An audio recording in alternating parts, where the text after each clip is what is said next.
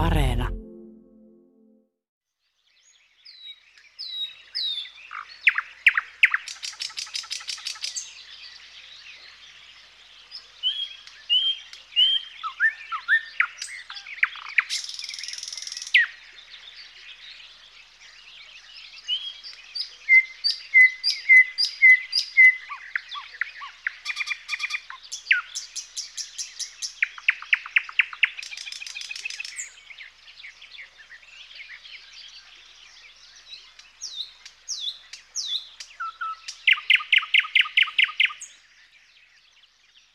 Ja tästä se lähtee toukokuinen luontoilta, joka on lasten luontoilta. Oikein hyvää iltaa teille kaikille. Ja satakielen soitolla, Ari Saura, sähän oot kuullut tämän jo. Joo, kyllä tätä nyt on jo muutamana yönä saanut omassa kodissaankin kuulla tuolla Helsingin Lauttasaaressa. Ja täytyy kyllä joka kevät aina ihmetellä, että miten niin – pienestä linnusta lähtee niin mahtava volyymi. Eihän sillä mitään kummosta kaikupohjaa siinä rintakehässä ole, mutta on kyllä niin läpitunkeva ääni. Ja kun se laulu mieluummin esiintyy yöaikaan, niin tota, pientä hämmennystä se aina herättää niin ensimmäisenä öinä. Mutta kyllä siinä tottuu ja onhan se tosi kaunis ja melodinen. Tuleeko sata desibeliä? No en tiedä, varmaan ainakin jos läheltä mitataan, niin sata desibeliä on aika – lähellä. Hauska anekdootti muuten vaimo kerää linnun, lintuja pongailee tämmöistä sata lintulajia ja hänen tänä keväänä sadas lintulajinsa oli satakieli. Se kävi hienosti. Mutta täällä on paikalla tänään Ari Saura. Hän tietää kaloista, matelioista ja linnuista. Myös linnut käy sulle vai mitä? Sopii. Sitten Heidi Kinnunen, nisäkäs asiantuntija – Jaakko Kulberi hyönteiset ja Henry Väre kasvit. Pakkohan meidän varmaan tähän alkuun puhua näistä lämpötiloista. Että minkälaisia lukemia te olette tänään nähneet?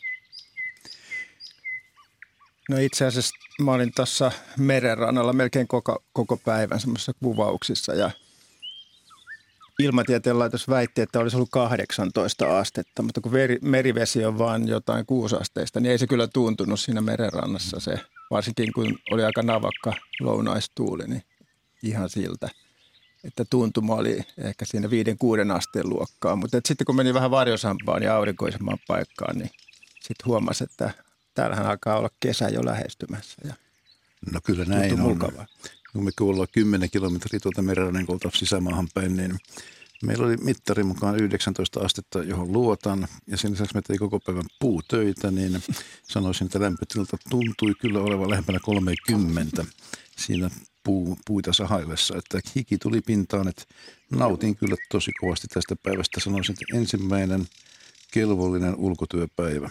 Joko hiirenkorviseksi mm. Kerro se hiirenkorvista vielä päin koivut on ilman muuta jo puhkeamassa ja puhjeneet osittain lehtiä. Ei täysin vielä. Vaiheessa vielä kuitenkin. Tuomet tulee meillä aina ensimmäisenä, että tuomen lehdet on nyt kaikkein suurimmat. Kukinta ihan minä hetkenä hyvänsä valkoinen kukkameri aukeaa meidän alapihalle päin. Haapa sen sijaan vielä rastelee vähän. Sen haapahan tulee aika myöhään lehteen. Mutta kyllä tästä kun viikko mennään, niin tämmöinen heleä vehreys, mikä nyt valitsee, niin se pikkuhiljaa tummenee kohti kesän asua. Eli kyllä tämä on nyt, sanoisin, että jos kuukausi sitten oli lunta maassa, nyt ei ollut sitä tietoakaan, ja tästä pari viikkoa, niin veikkaan, että me ollaan kesässä. Heidi, lukemat. Mm, kyllä se oli varmaan lähellä 18, mutta mä oon liikkunut sellaisessa kohdassa, missä on talon eteläpääty, mihin laitoin muutama päivä sitten viimeiset eh, linnunpöntöt vielä – ajattelin, että aina voi laittaa. Ja ne nyt oli tämmöisiä kirjosiepulle erityisesti tarkoitettuja, että, että vaikka olisi ruvennut jo yhtä pönttöä vähän niin kuin ottamaan käyttöön, niin tämä voi sitten seuraavaan pesintään kelvata tämä, mitä nyt, tai oikeastaan kaksi tuli laitettua. Mutta meillä onkin semmoista hyvää rytöä siinä, että siinä on tuomia ja sitä myöten sitten satakieli. Ja mä jäin miettimään tuota, kun pohdittiin tätä satakieltä, että se on tärkeää, että säilytetään myös sitten ikään kuin taajamissa myös sellaista kasvillisuutta, joka suosii näitä lintuja. Että jos poistetaan liikaa puustoa ja harvennetaan ja tehdään semmoista turhan ilmavaa, niin ei näissä rytö- ja vähän resuisemmissa paikoissa viihtyvät linnut sitten asetukaan. Jaska, paljon on lämpötila ollut sulla tänään? En mä tiedä, mä vaan kävelin sisä, sisältä autoon. Tuntuuko Veikkaan, lämpöiseltä? että se oli siinä niin kuin lähellä 18 kyllä. Mm. Hyönteiset lentää jo kova. Kyllä, tässä on kevätlaisto, rupeaa pikkuhiljaa ole ohitte ja siirrytään alkukesän ja loppukevään lajistoon. Et ollut vähän vilposaa, ettei kovin hyvä juttu, juttu hyönteiselle kyllä tämä kevät alku, että saisi, toivottavasti nyt lämpenee sitten pysyvämmin. Että meillä on ollut niin paljon tässä niin kuin viimeisen kymmenen vuoden aikana semmoisia todella kylmiä alkukesiä ja, ja ne on ollut sekä linnuille, että varsinkin hyönteissyöjien poikasille ja sitten alkukesän laistolle hyönteisissä niin tosi haitallisia, että Öörössäkin kun seuraa laistoa tarkemmin, niin viime vuonna, vaikka oli erittäin hyvät kelit, niin kyllä näkyy yksilömäärissä, että, että on ollut huonoja vuosia. Todella vähän tavallisten perhosten yksilömäärä. Lasten luontoiltaa tehdään tänään aina kello 20 asti ja puhelinnumero 0203 17600. 0203 17600 ja sähköposti on luonto.ilta.yle.fi. Ja meillä on muuten ensimmäinen soittaja Mikko Heiskanen, kahdeksanvuotias. Kemistä tervehdys sinulle. Oletko siellä linjoilla? Olen. Minkälainen kysymys sulla on raadille? Ö, että jos kettu saa popon kiinni, niin viekö se sen heti pesään vai syökö se? No niin. Mites näitä asioita arvotetaan, Heidi? Niin. No tota, täytyy sanoa, että tämä varmaan vähän riippuu siitä, että miten nälkäinen se, se kettu itse on. Että jos sillä on ihan kamalan nälkä, niin kyllä se varmaan siitä itse saattaa maistaa ja viedä loput sitten. Että vähän niin kuin harakka keittää puuroa meiningillä, että antaa yhdelle antaa toiselle. Ähm, kettu on siitä jännä, että, että ne voi sekä se äiti että isä hoitaa niitä poikasia. Ja sikäli sitten tota, tuoda kumpikin sinne ruokaa, joka on aika poikkeuksellista ää, nisäkkäiden maailmassa. Usein ne äidit joutuu ihan itse hoitaa hommat. Mutta kyllä mä veikkaisin, että se vanhemman nälkä ratkaisee. Jos on kova nälkä, niin on pakko syödä itse ensin, koska jos ei itse syö, niin sitten ei jaksa hoitaa poikasiakaan. Näin se menee. Miltä se kuulostaa? Menikö se sillä tavalla, kun sä oot itse ajatellut? Joo. Niin, olisi kiva tietysti ajatella niin, että, että ensin hoidetaan lapset ja sitten vasta itsensä. Mutta mä luulen, että jos vatsa kovasti kurnii, niin ei siitä lastenhoidosta tule mitään. Niin ja silloin ei pysty pyydystämään mitään. Se on ihan totta. Että jotta jaksaa, jaksaa vaania ja etsiä sitä saalista, niin täytyy olla itsekin syönyt ensin. Sitten jos se kettuvauva on tosi pieni, niin se tarvitsee vielä maitoakin äitiltä. No se on kyllä totta, joo. Mm. Niin missä vaiheessa muuten nyt ollaan, että joko ne tässä vaiheessa syö sitten tällaista saalista? Poikaset.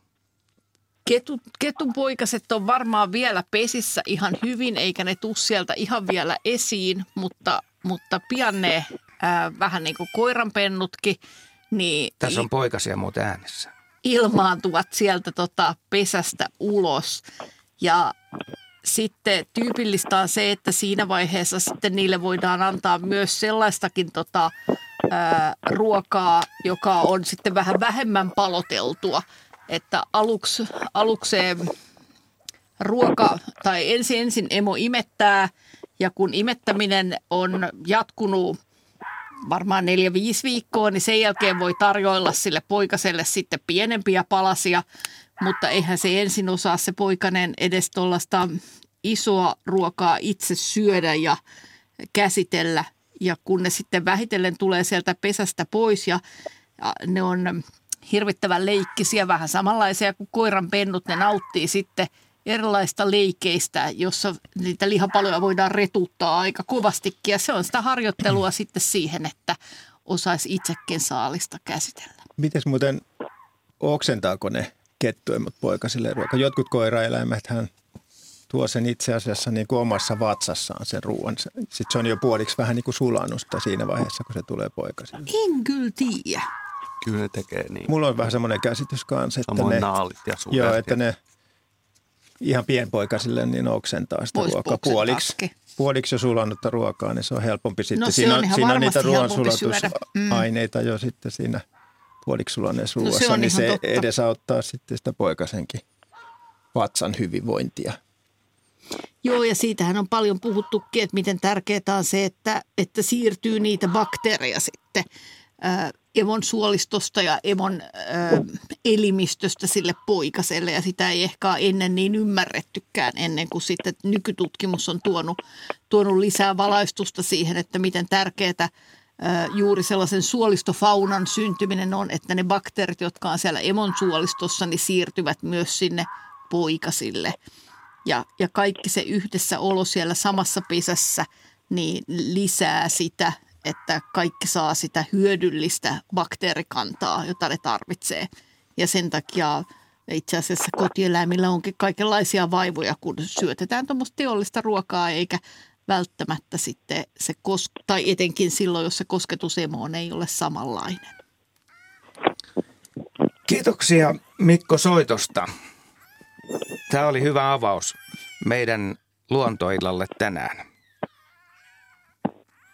Ja palataan taas asiaan. Kuunteleeko sä usein hei näitä ohjelmia? Joo. Eli tämä on tuttu, tuttu ohjelma sulle. Hyvä. Kiitokset soitosta ja ei muuta kuin otetaan seuraavia asioita käsittelyyn. Meneillään on siis lasten luontoilta. Puhelinnumero tänne studioon 0203 17600. 0203 17600.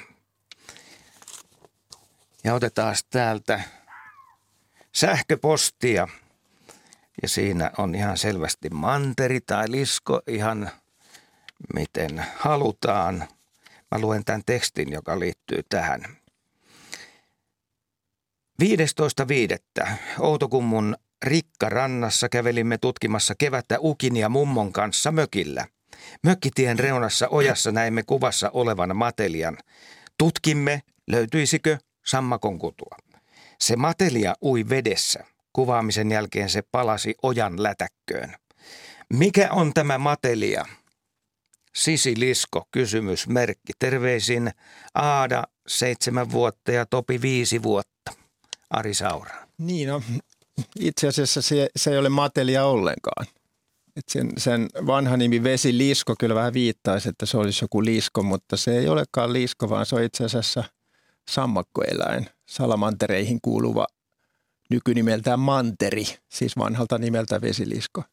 Mutta ehkä tämä nykynimi, tämä manteri sitten kuvastaa Mistä tuollainen nimi on Se keksitty? tulee varmaan siitä salamanterista, sen jälkiosa, että sille on annettu sitten tämmöinen, koska se on sukua salamantereille, siis sammakkoeläin. Ja sammakkoeläimillehän tyypillistä se, että ne tota, ö, usein se poikasvaihe on vedessä, eli se niiden semmoinen tieteellinen nimikin viittaa siihen, että ne on tämmöisiä sekä vedessä että maalla eläviä. Eli poikasvaiheessa sekä sammakoilla että näillä, näillä mantereilla niin on semmoinen sammakoilla näitä nuijapäitä ja sitten mantereilla tämmöisiä kiduksellisia toukkavaiheita, jotka jo muistuttaa aika paljon sitä aikuista, aikuista eläintä, niin vedessä elävät siis sen varhaisvaiheensa. Ne käyvät kyllä nämä manterit lammikoissa keväisin munimassa munia ja, ja niistä kehittyy sitten niitä poikasia, jotka sitten syksyn mittaan nousee sieltä vedestä ylös ja suurimman osan ajasta ne vaikka ovatkin tämmöisiä veteen hyvin sopeutuneita, ne elävät sitten kuitenkin kuivalla maalla, mutta kuitenkin vesien lähessä, läheisyydessä, koska niillä on hyvin tärkeää, että niiden iho ei kuivu, koska ne osittain hengittää tuon ihonsa läpi ja jos se kuivuu, niin silloin, silloin käy kalpaten. Ja usein ne liikkuukin sitten maalla yöaikaan, että niitä aika harvoin päiväsaikaan nä- näkee. Paitsi jos kääntelee kiviä tai jotain tämmöisiä laudan kappaleita, niin ne saattaa piileksiä sitten päiväsaikaan tämmöisten esineiden alla. Mutta kyseessä on manteri, joka ei ole siis matelia, vaan sammakkoeläin. Sillä lailla. Otetaan tota, vähän samankaltainen kysymys. Sä oot nähnyt tämänkin kuvan ja tämä teksti kuuluu siihen seuraavasti. Seitsemänvuotias tyttäreni Josefine löysi kanssani ison kiven alta köllimästä rupimanterin kahdeksas päivä toukokuuta, äitien päivänä. Se oli meille molemmille mahtava äitien päivä yllätys. Tyttäreni, tyttäreni otti rupimanterin rohkeasti käteen ja piteli sitä varovasti. Rupimanteri oli rauhallinen eikä lähtenyt karkuun tai edes pyristellyt. Sen leuan alunen oli pääosin musta, leuassa oli vain pieniä keltaisia pisteitä. Ja sitten on siis kuvia rupimanterista tyttäreni kädessä alhaalta ja ylhäältä päin kuvattuna. Tämän upean rupimanterin näkeminen toi paljon iloa koko perheelle. Lopuksi rupimanteri jatkoi rauhassa matkaansa oman kivensä alle. Tyttäreni haluaisi kysyä seuraavaa. Nyt tulee ketjutettu mm-hmm. kysymys. Onko tämä äiti vai isä rupimanteri? No kyllä siitä kuvasta ihan selvästi näki, että se on äiti rupimanteri, koska tällä äidillä eli naaraalla, niin sillä on hyvin tämmöinen sileä se selkä, mutta isällä eli koiraalla, niin sillä on semmoinen kaksiosainen harja, vähän niin kuin lohikäärmeen harja. Siinä selän päällä toinen harja ja sitten sen pyrsten päällä toinen harja, tämmöinen tota, harjas. Siitä erottaa hyvin ne sukupuolet toisistaan. Eli äiti, rupimanteri tässä on kysymyksessä. Missä rupimanteri synnyttää? Siis tekeekö se poikasia vai munia? Se muni ja sehän on sukua tälle äsken mainitulle manterille ja se käy myöskin keväisin lammikossa sitten jossain sopivassa lammikossa kutemassa ne mätimunansa ja tota, ne kuoriutuu siellä ja nämä toukkavaiheet kehittyy siellä vedessä ja sitten syksyllä ne nousee sieltä ylös niin kuin saman tapaan kuin tällä toisellakin manterilla. Mitä poikaset syö? Poikaset syö pieniä vesieliöitä, jotain vesikirppuja ja tämmöisiä hankajalkasäyriä. Näkeekö niitä silmällä? Niitä ravintokohteita. Niin. Kyllä niitä voi nähdä, joo. Siellä voi olla sitten jotain, sitten kun ne kasvaa ne toukat, joita poikasiksi nyt voi kutsua, niin vähän isommiksi, niin sitten ne syö jotain tämmöisiä vähän vauraampia pohjaeläimiä, jotain vesisiiroja ja, ja vesihyönteisten toukkia. Että kuitenkin tämmöistä elä, elävää ravintoa pyrkivät saamaan kiinni. Miten tämä elämä jatkuu? Huolehtiiko rupimanteri poikasistaan? No, ei kyllä huolehdi, että se on aika huoleton vanhempi siinä mielessä, että se käy, käy tota munimassa ne munat sinne vesikasvien pinnalle ja, ja tota sitten sen jälkeen ne on ihan oman onnensa nojassa. Mutta se täytyy sanoa, kun tässä nyt puhuttiin siitä manterista ja tästä rupimanterista, niin se manteri se on hiukan pienempi, se kasvaa ehkä vajaan 10 senttiseksi Suomessa ja se on aika yleinen ja sitä on laajalti, sen levinneisyys on aika laaja, mutta sitten tämä rupimanteri, tämä isompi serkku, niin se voi kasvaa jopa tuommoiseksi 17 senttiseksi, että se on aika jöllikkä, mutta se on kovin harvinainen ja sitä esittyy vaan paikuittain Suomessa, siellä täällä – tuolla Joensuun seudulla on ehkä eniten näitä esiintymiä sitten tuolla Varsinais-Suomessa. Että tämäkin taisi olla jostain sieltä Joensuun seudulta tämä havainto. Joo, Josefine ja Heini Pohjois-Savosta Joo, on siis mutta se on, se on harvinainen ja oikeastaan uhan, aika uhanalainenkin se, tai hyvinkin uhanalainen tämä rupimanteri. Joo. Että hyvä, että pääsitte takaisin sen jatkamaan elämäänsä. Ja onko poikasen väritys erilainen kuin aikuisen? Se poikainen ei ole niin räikeästi värittynyt, että se on hieman haaleampi ja semmoinen tasaisen harmaa. Että tota, se kun elää siellä vedessä, niin sillä ei ole ehkä niin tarpeellista se suojaväri kuin sitten näillä aikuisilla, jotka, jotka tota, elää maalla. Ja sitä paitsi niillä just silloin keväällä kutuaikaan, kun ne munii niitä munia sinne lampiin, niin ne on aika, nämä aikuiset rupimantarit, ne on aika värikkäitä. Varsinkin ne koiraat, niillä on kauniin punaisen kirjava vatsa ja sitten se hieno harja siellä selässä, se kaksiosainen harja. Inka Vartiainen seitsemän vuotta Kuopiosta miettii, miten linnut kuulee, kun niillä ei ole näkyviä korvia nyt ainakaan.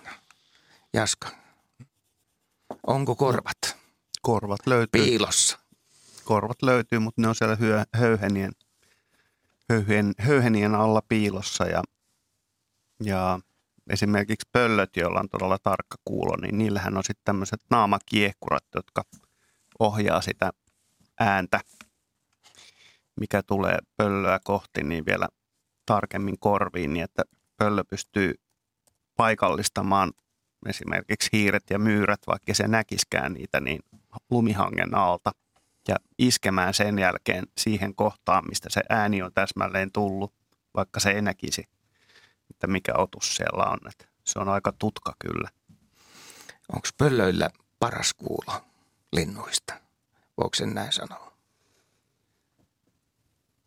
Kun ne liikkuu pimeässä ja hämärässä, niin En, en voisi tiedä, olettaa, en että tiedä, siinä ainakin mutta, kuulo pitää olla hyvä ja näkö tietysti. En tiedä onko, mutta olettaisin niin kuin niiden, niiden tota ulkonäön perusteella, että näin on. Koska tämä, tämä naamakiehkurat ja muut, että koko eläimen naamataulu on niin kuin käytännössä niin,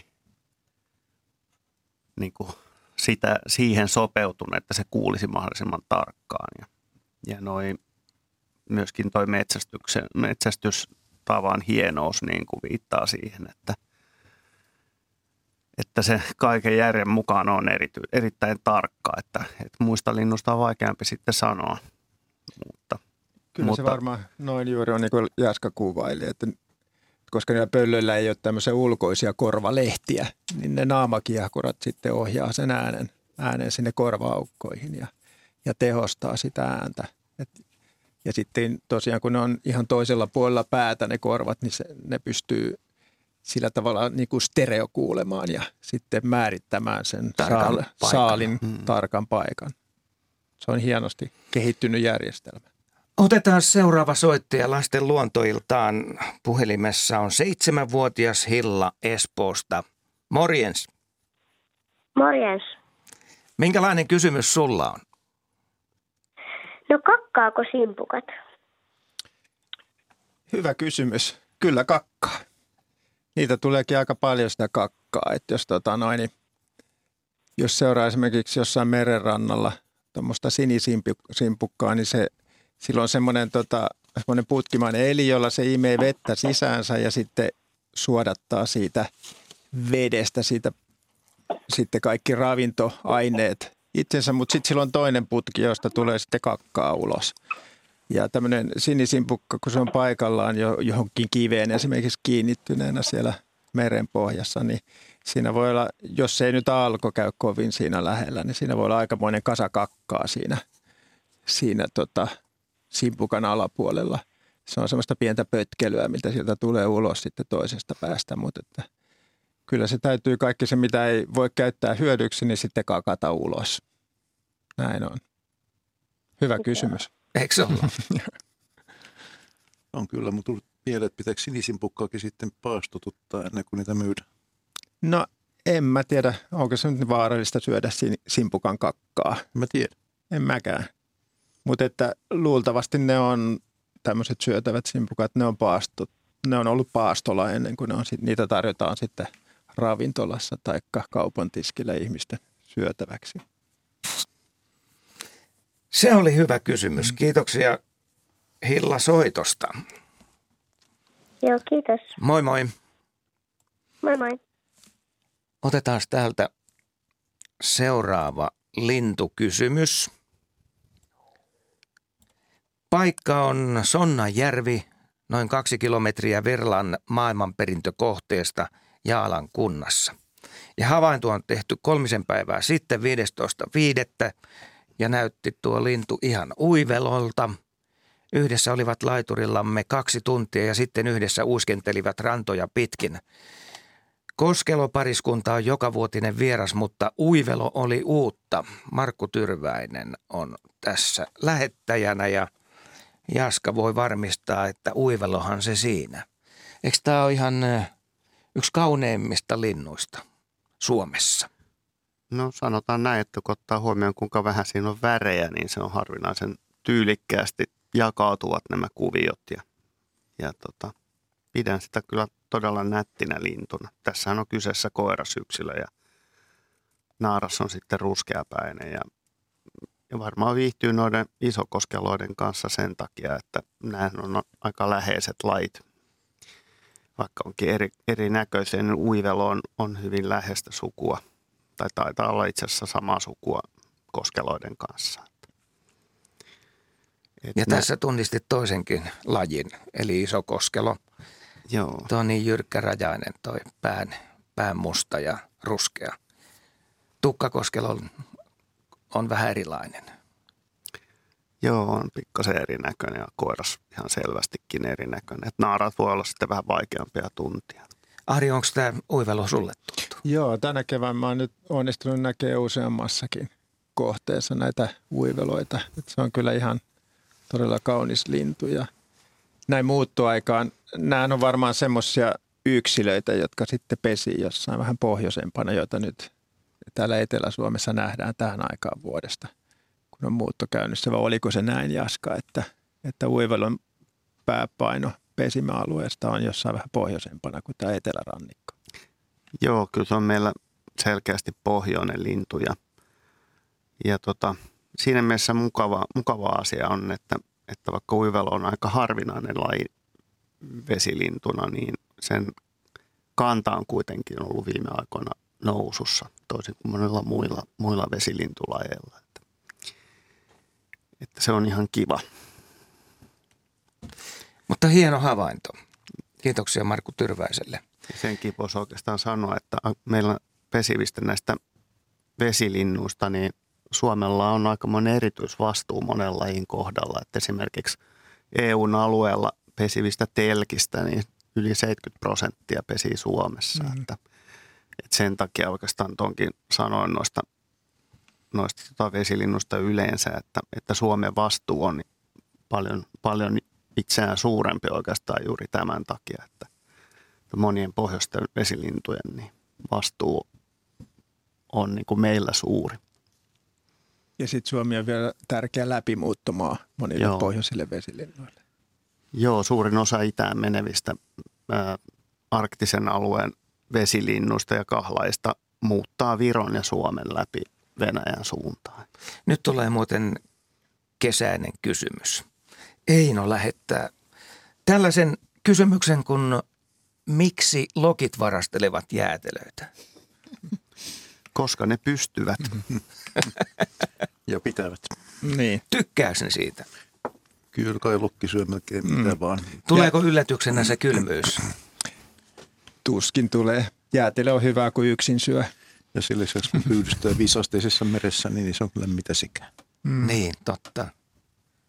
Ja on se varmaan aika ravitsevaa. Siinä on tota, valkuaista rasvaa ja sokeria sopivassa suhteessa. Kyllä, kaikki, että, mikä pistää kasvamaan. Kyllä. Hyvä. Kuuntelette lasten luontoiltaa. Me otetaan seuraavaksi video. Te olette nähnyt sellaisen videon, kun merikotka ui, taikka jos ette ole nähnyt, niin tiedätte kyllä, mistä puhutaan. Tässä on kyseessä siis aika harvinainen tapahtuma.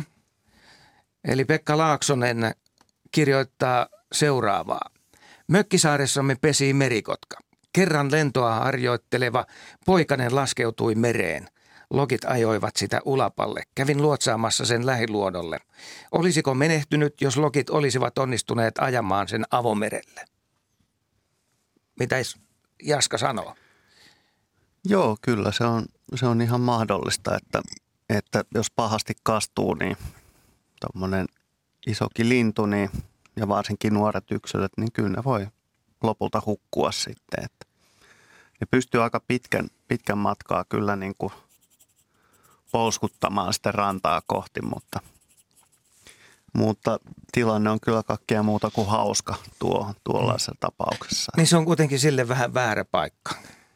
Ja mä, mietin, No että, mä mietin, että mikä se uintilaji on, mitä Perhonen. meri, onko se perhosta vai? Se on perhonen.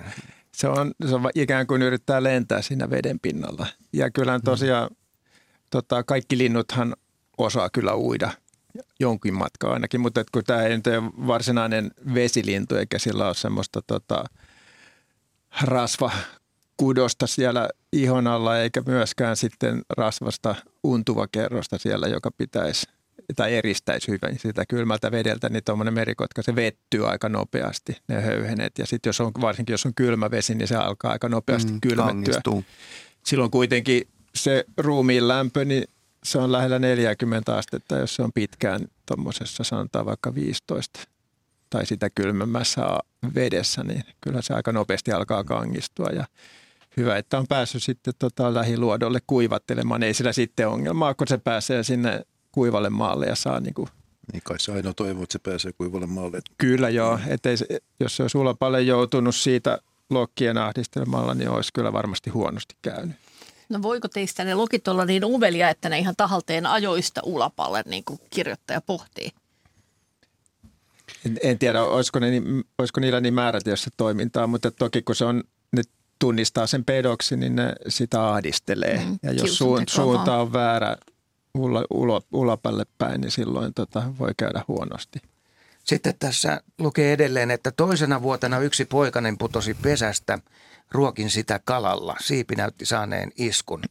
Se selvisi lentokuntoon. No se oli toinen tapahtuma. Mm. Pekka Laaksonen lähetti, lähetti hienon videon ja sitä voi käydä katsomassa osoitteessa yle.fi kautta luonto. Meillä on seuraava soittaja linjoilla. Hän on Minttu Kokkolasta. Terve. Kyllä. Onko Minttu siellä? On täällä näin. Ja mitä sä haluat kysyä? No mä kysyisin semmoista, että kuinka hyvin kissaeläimet näkee pimeästä? Kun mä oon kuullut, että ne näkee kuulemma aika hyvinkin. Heidi. Joo, se on, se on ihan totta. Kissaeläimet näkee, näkee hyvin pimeässä. Ne on erikoistuneet saalistamaan hämärissä olosuhteissa. Mutta tämän ominaisuuden kääntöpuoli on sitten se, että, että värejä ne eivät juuri näe. Että kaikkea Joo. ei ikään kuin saa kerralla. Ja, ja sitä myöten sitten, kun se tarkkuus on hyvä hämärissä, niin todella, todella värien, värien tunnistaminen on heikkoa. Ja eikä ne jollain tavalla, ne ei sitä kovasti sitten tarvitsekaan. Mutta sitten sen lisäksi kannattaa huomioida, että se kissan silmä ja koko aivokapasiteetti, koko sen ajatusmaailma ö, kiinnittyy liikkuviin kohteisiin. Ja sitä ne kaikki pienet jyrsijät ja mahdolliset saaliseläimet hyödyntää. Et kissan on vaikea tajuta, että joku, joka ei liiku, on syötävää tai kiinnostavaa. Ja sillä tavalla nuo pikkueläimet, ää, jos ne epäilee tulleensa huomatuksi, niin yleensä karkujuokseminen ei ole se paras, paras juoni, ellei sitten ole joku kolo tai muu paikka, mihin syöksyä nopeasti, vaan pikkueläimet yrittää sitä, että ne pysyy ihan hiljaa ja paikallaan ja äm, vähän niin kuin leikki olevansa kiviä tai jotain muuta, mikä ei missään tapauksessa ole syötävää. Ari. Niin karkeasti ottaen vielä siitä silmän rakenteesta, että siellähän on semmoinen verkkokalvo siellä silmän takaosassa ja karkeasti ottaen siellä on kahdenlaisia näkösoluja. Siellä on sauvasoluja ja tappisoluja. Ja nämä tappisolut on just erikoistunut näkemään värejä ja niitä kissalla on heikosti. Ja sitten taas tämä sauvasolut on semmoisia, jotka on, on tota, erikoistunut näkemään hämärässä. Ja kissalla on niitä erityisen paljon. Mutta sen lisäksi se kissan verkkokalvo on hyvin valoa heijastava. Että jos olet huomannut, että pimeässä olevaa kissaa vaikka näyttää taskulampulla, niin silmät kiiltää. Eli se heijastava verkkokalvo, niin se tehostaa niiden saavasolujen toimintaa sillä tavalla, että se valo menee ensin sinne verkkokalvolle ja sitten heijastuu takaisinpäin. Eli siihen perustuu se, se, että kissa näkee erityisen hyvin hämärässä. Siis ei se ihan pilkkopimeässä näe, mutta että jos on vähänkin valoa, joka meistä näyttää ihan pilkkopimeältä, niin siellä kissa näkee vielä varsin hyvin.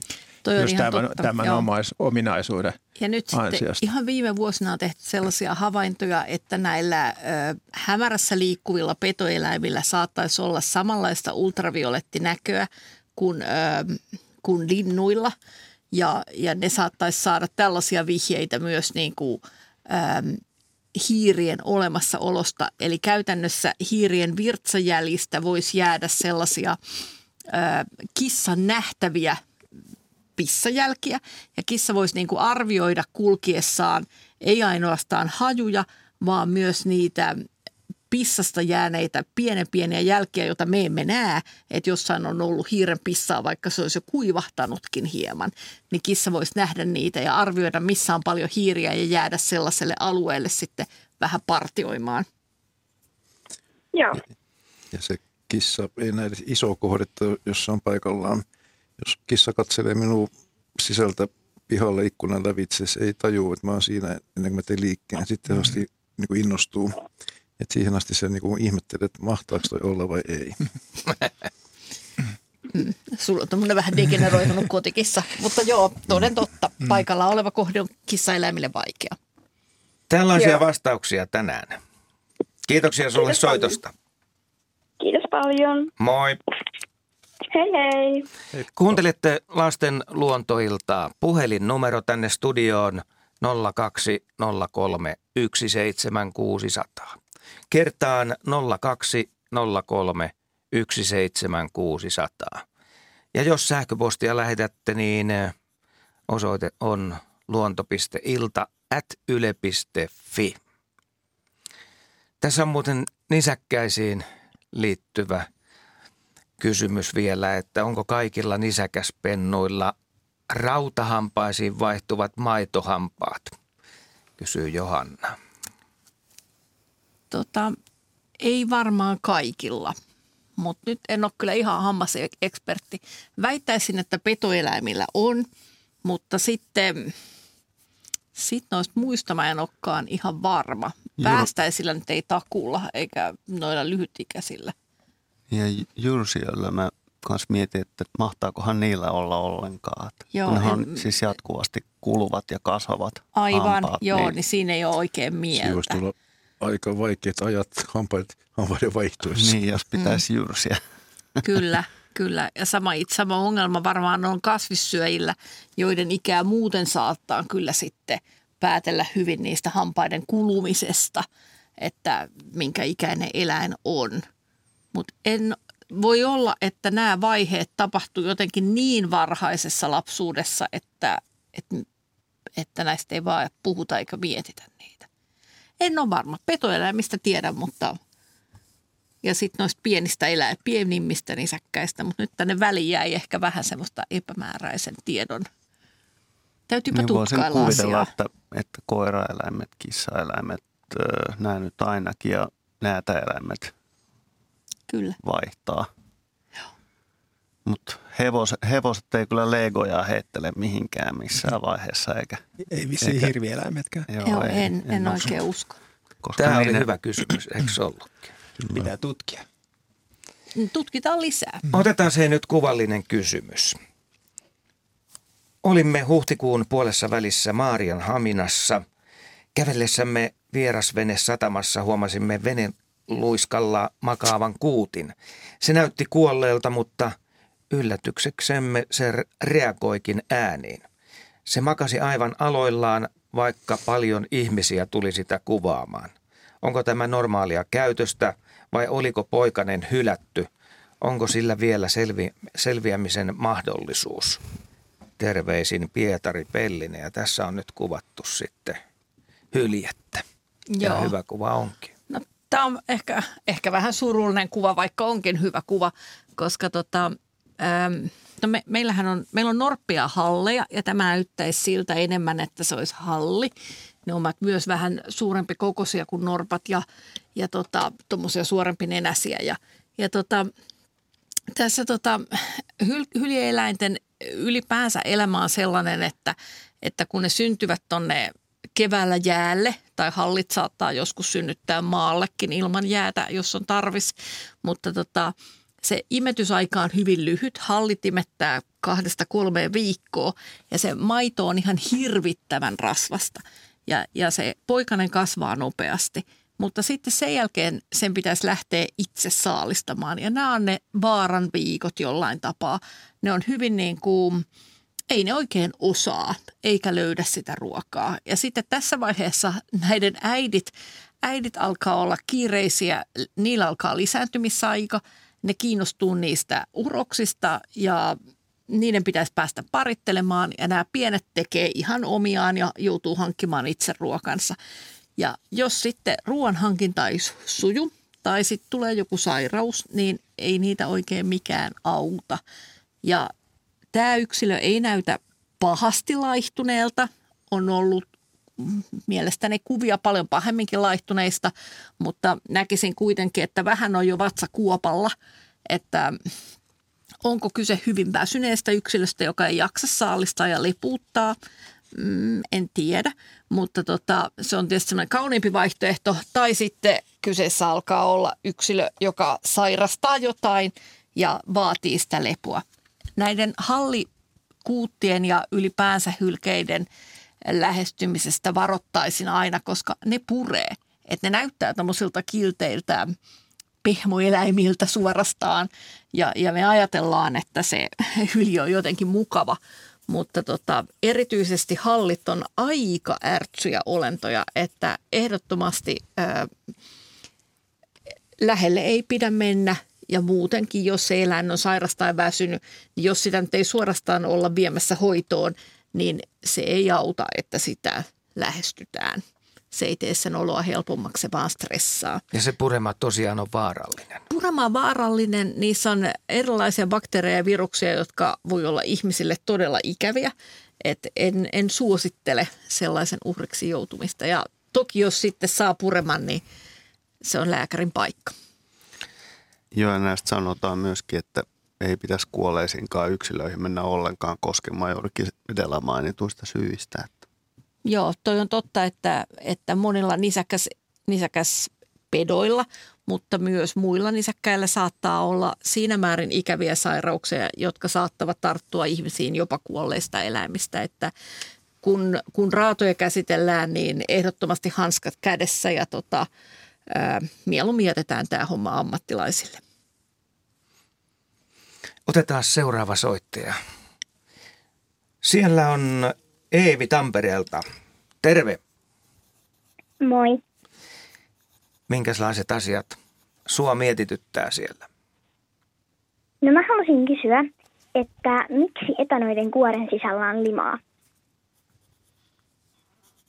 Ari, onko siellä limatehdas? Äh, kyllä, siellä oikeastaan on limatehdas etanoilla sekä näillä kuorellisilla että kuorettomilla, niin on aika, aika tehokas liman eritys.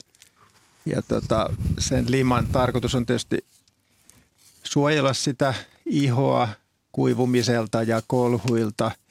Ja sitten tietenkin se myöskin, varsinkin niillä kuorellisilla etanoilla, eli kotiloilla, niin se on tämmöinen erä, erila, eräänlainen liukaste aine, että ne niin kuin sukkilammin pääsee sitten sinne kuoren sisään vetäytymään, kun siellä on siellä kuoren ja ihon välisestä limaa niin kuin auttamassa siihen, että se luiskahtaa sinne kotikuorensa sitten sukkelammin. Mutta kyllä niillä on aika kova liman eritys kaikilla näillä etana-eläimillä. Ja ne, se jopa niiden jalka tai antura, miksi sitä sanotaan, millä se etenee, se joka on maata vasten se osa, niin sieltäkin erittyy sitä limaa. Ja jos tuommoinen iso, iso etana etenee jollain tasaisella pinnalla, niin siitähän voi jäädä ihan semmoinen niin kuin limavana jälkeen. Sä tunnistat sen jäljen? No en mä siitä ehkä sitä... Se näkee yöllä kasvulampun vallossa todella hyvin, missä niitä on mennyt. Joo, semmoinen kiiltävä, heijastaa, joo, se heijastaa niin kuin semmoinen kiiltävä jälki näkyy että sitä limoa kyllä eritetään jatkuvasti niin kuin ihan muutenkin. Mutta sitten sillä saattaa olla myös sellainen merkitys, että jos joku lintu yrittää napata tuommoista etanaa, niin se liman eritys niin kuin kiihtyy. Ja silloin se saattaa niin kuin luiskahtaa sen linnun esimerkiksi rastaan nokasta tämmöinen oikein limanen ja tota noin, niin paljon limaa erittävä etana. Että sillä voi olla tämmöinenkin käytännöllinen merkitys.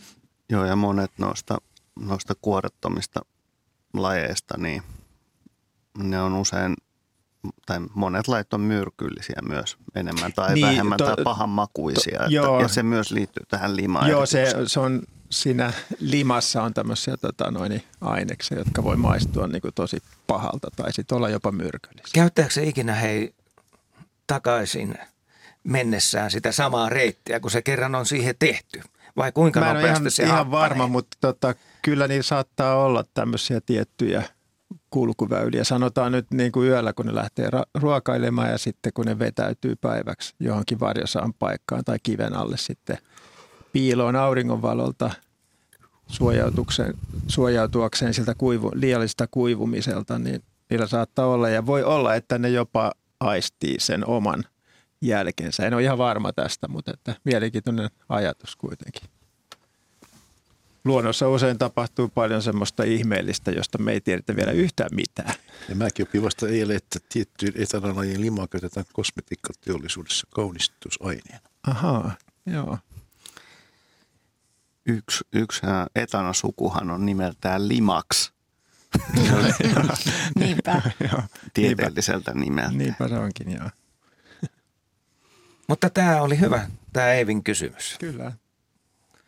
Että kiitoksia vaan soitosta. Kiitos, moikka. Moi.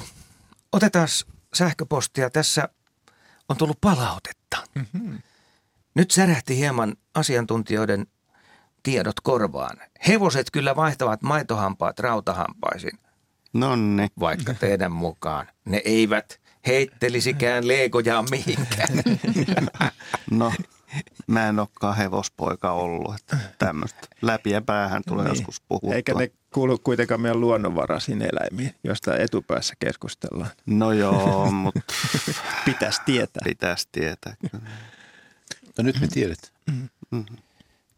Tässä on meillä minuutti aikaa merisäähän.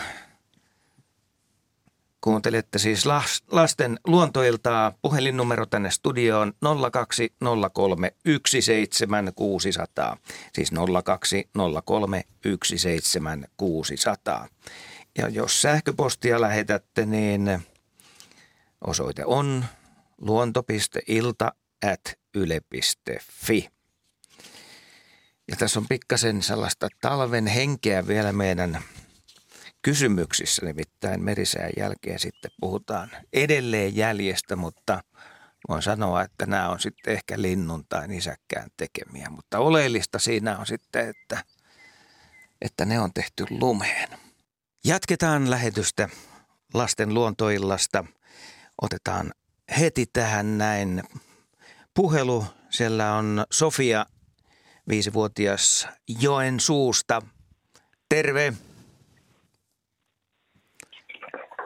Onko Sofia? No, mun kysymys, Joo, sun kysymys seuraavaksi. mun kysymys oli, että osaako niin ne eläimet lentää ilman siipiä? No, niin, ilman siipiä. Niin kyllä, Mutta eikö lepakollakin ole siivet? kyllä niillä, jos aikoo lentää, niin jonkinnäköiset tota, noin, siivet täytyisi, tai siivekkeet täytyisi olla olemassa. Osahan tietysti eläimistä liitää, että voiko sitä sanoa lentämistä. Jos ajatellaan esimerkiksi liito-oravaa, No niin, sillä se nyt ei- on sillä nyt ei- poimu sitten Sillä vaan. nyt ei varsinaisesti ole siipiä, mutta kyllä se aika pitkät pätkät, monta kymmentäkin metriä, riippuu kuinka korkealta se hyppää, mutta voiko sitä sanoa lentämiseksi? No mun mielestä ei ole lentämistä, että liitäminen on, se, on, liitämistä. se on ehkä liitämistä, niin. Sitten jos ajattelee jotain kaloja, on esimerkiksi sellaisia kaloja, joita sanotaan lentokaloiksi. Niillä on hirveän pitkät rintaevät ja ne saattaa liitää Kuinka pitkiä satoja, satoja metrejä. Kyllä. Siis sopivassa tuulessa. Joo, Sopivassa tuulessa. sopivassa vastatuulessa, Mutta kun ne niistä, ottaa niistä voi vauhtia oikeastaan vedestä. sanoa, että ne jopa niin kuin lentää, koska ne pystyy heiluttamaan niitä rintaa. No niinpä. Myös. Joo. Niin. Silloin se muuttuu lennoksi, jos se aktiivisesti saa nostetta siipiä heiluttelemalla. Niin. Mm. Mutta sitten tietenkin hyönteisissä esimerkiksi perhostoukat, ne pystyy lentämään päästämällä siim, tämmöistä siimamaista seittiä ilmaan Mm. ja, Ja lentämään hämähäkit sen, ja myöskin tietenkin. sen avulla ja Mm. hämähäkit samalla tavalla. Että Mutta onko se sitten lentämistä, jos tota noin, oman seittin saavulla leijailee tuolla? Onhan se, se on just sitä lentämistä Kyllä se- ilman siipiä. Mm. Niin, ja nehän todella lentää pitkiä matkoja. Kyllä. Mutta se ei ole aktiivista niin kuin räpyttelyä niin kuin linnuilla. Toi on niin, kyllä mutta mun mielestä sinänsä, sinänsä se, mitä ne tekee siinä, niin se on hyvin aktiivista ja se on ihan tietoinen valinta. Siihen ne pyrkii, että ne pääsee Mutta lentoon. kyllä se Mm. on, mutta se tuulen viemään, Joo. Mutta näin se käy sitten, että, kuin tornadossakin käy. että lentokalojen rintaeviä ei ole oikeastaan koskaan siiviksi niin kuin mainittu, mutta jos ajatellaan niitä, verrataan niitä lintuihin, niin tavallaan siinä on sama ra- raajapari käytössä kuitenkin, että, Mm. mm. että se on se kalojen etujalat on, on niin nimenomaan ne, ne tota, Sitten on jotain tämmöisiä trooppisia liskoja, joilla on tämmöiset, tota, ne pystyy niinku kylkiluidensa väliin virittämään tämmöisen liitopoimun. Ja tota, Joo, ja ne, kä- käärmeitä myös. niin ne pystyy litistämään itsensä semmoiseen liitoasentoon ja voi liidellä puun latvuks, latvuksesta niin kuin toiseen puuhun. Et kyllä nämä niin kuin ilmassa pystytään olemaan. Ja Oli sitten- sammako- on sammakoissakin myös- on liitavilajeja. että Eli aika paljon tuli erilaisia vaihtoehtoja. Kiitoksia Sofia sulle soitosta. Hieno kysymys. Henry, jokos hyönteishotelleja pitäisi nyt rakennella? No kyllä nyt olisi oikein hyvä aika pisteeltä liikenteessä, niin kuin Jaska tuossa alussa sanoi, että siirrytään loppukevään ja alkukesän lajistoon, niin kyllä hyönteishotelleja, niillä löytyy aina tarvetta tämmöisillä paikoilla, missä luon, luontaisesti on vähemmän risukkoa tai muuta vastaavaa koloa, mitä hyönteiset tarvitsee. Niin, mutta ennen kaikkea niin mietin tätä kysymystä, kun on nähnyt joitakin kertoja noita hyönteishotelleja sijoitettuna aika niin kuin huonoihin paikkoihin, kuiviin ja kuumiin paikkoihin, mihin aurinko porottaa liian paljon tai liian monta tuntia, niin siinä voi käydä sitten myöskin niin, että nämä hyönteiset, jotka on sen ehkä sitten epähuomiossa tai typeryttäen ottaneen tasonokseen, niin siellä voi käydä olot liian kuumaksi ja siitä tuleekin tämmöinen joukko teurastamo. Eli hyönteishotelli mielellään vähän varjoisaan tai osittaiseen päivänvaloon, se ei pääseksi kuumenemaan aivan liikaa. Ja linnut myös vierailee siellä. ja linnut vierailee mielellään niissä kyllä. Onko se niiden ruokintapaikka? No, en, tähän mä en kyllä osaa sanoa. Mutta nythän meillä alkaa tässä ensi syksyllä me voidaan jutu, jutustaa tätä Ari Sauraa, joka on rakentanut juuri hyönteishotellin. Se oli aika vaikuttavan Joo. näköinen. Se on ihan aivan arkkitehtoninen luomus, että, ja mä voin seurata omaani nyt tämän kesän, että minkälainen vilinä siellä käy, käykö siellä vain hyönteiset. Ne raukkojen pitää olla niin pienet, että linnut eivät pääse sinne. Ja tulisiko paha Siihenhän mieli, voi jos laittaa, palokärki? laittaa Verkon tota, niin eteen. verkon Joo, eteen, verkko että eteen kanssa. semmoinen niin kuin, esimerkiksi vihreä, vihreällä muovipinnotteella niin kuin verkko, niin se Joo. estää useampia. ja tarpeeksi tiheä verkko ja tarpeeksi kaukana niistä. Tota, Joo, juuri näin, että sinne, ettei sinne jää tyhjä tila siihen ettei väliin. tikkakaan yltä sinne. Että ti, käpytikka on aika veijari kyllä, että se tuommoisen hyönteishotellin kyllä aika nopeasti silppua, jos se huomaa, että siellä on jotain talvehtivia hyönteisiä. Ja tiaiset tietysti, talitiaiset käy niitä mielellään nokkimassa, mutta tiaiset tietysti pysyy, jos se vaan on niin kuin muutaman, vaikka parinkin sentin päässä se verkko siitä, siitä putkiloiden pinnasta, niin se jo estää tiaisia, mutta tikoilla pitää olla aika reilusti etäisyyttä, koska niillä on pitkä ja terävä ja vahva nokka. Tuommoisen pienen hyönteishotellinhan voi, voi sitten niin kuin talveksi siirtää vaikka niin kuin suojaan ul- ulkorakennukseen. Kuitenkin niin, että siellä on, on yhtä viileää kuin ulkonakin, mutta, tai peittää esimerkiksi niin, että linnut ei ymmärrä, että siellä on jotain alla. Esimerkiksi Mitkäs hyönteiset niitä muuten käyttää näitä hotelleja ja talvehtiiko niissä myös hyönteisiä? No tietenkin talvehtii, kun ne kuoriutuu vasta seuraavana vuonna sitten, mutta, mutta tota, siellä on paljon erilaisia mehiläisiä ja ampiaisia ja, ja sitten näiden pesävieraita ja loisia myös ja niiden loisia. Tämä loisimisen sietämätön keveys on usein ihan loputonta, kun sitä ruvetaan tarkemmin katsomaan. Ja Mutta pääosassa siellä on, on pistiäiset, mutta siellä voi myös olla jotakin kärpäsiä, jotka on juurikin tämmöisiä loisivia tapauksia.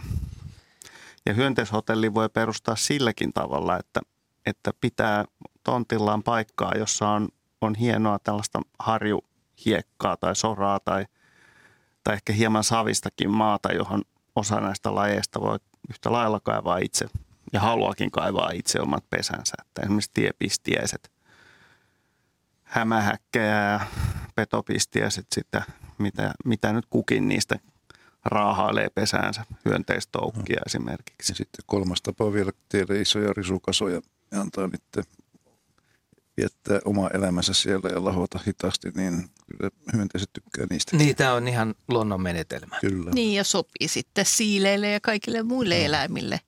Että sikäli semmoinen luonnollinen hoitomattomuus ja pienet lahovat puut ja ihan oikeat risukasat Kyllä. niin on kyllä tosi kaivattuja. Tämä on siis lasten luontoilta. Puhelinnumero 0203 17600. 0203 17600. Ja meille on soittanut Peppi Sysmästä yhdeksän vuotta.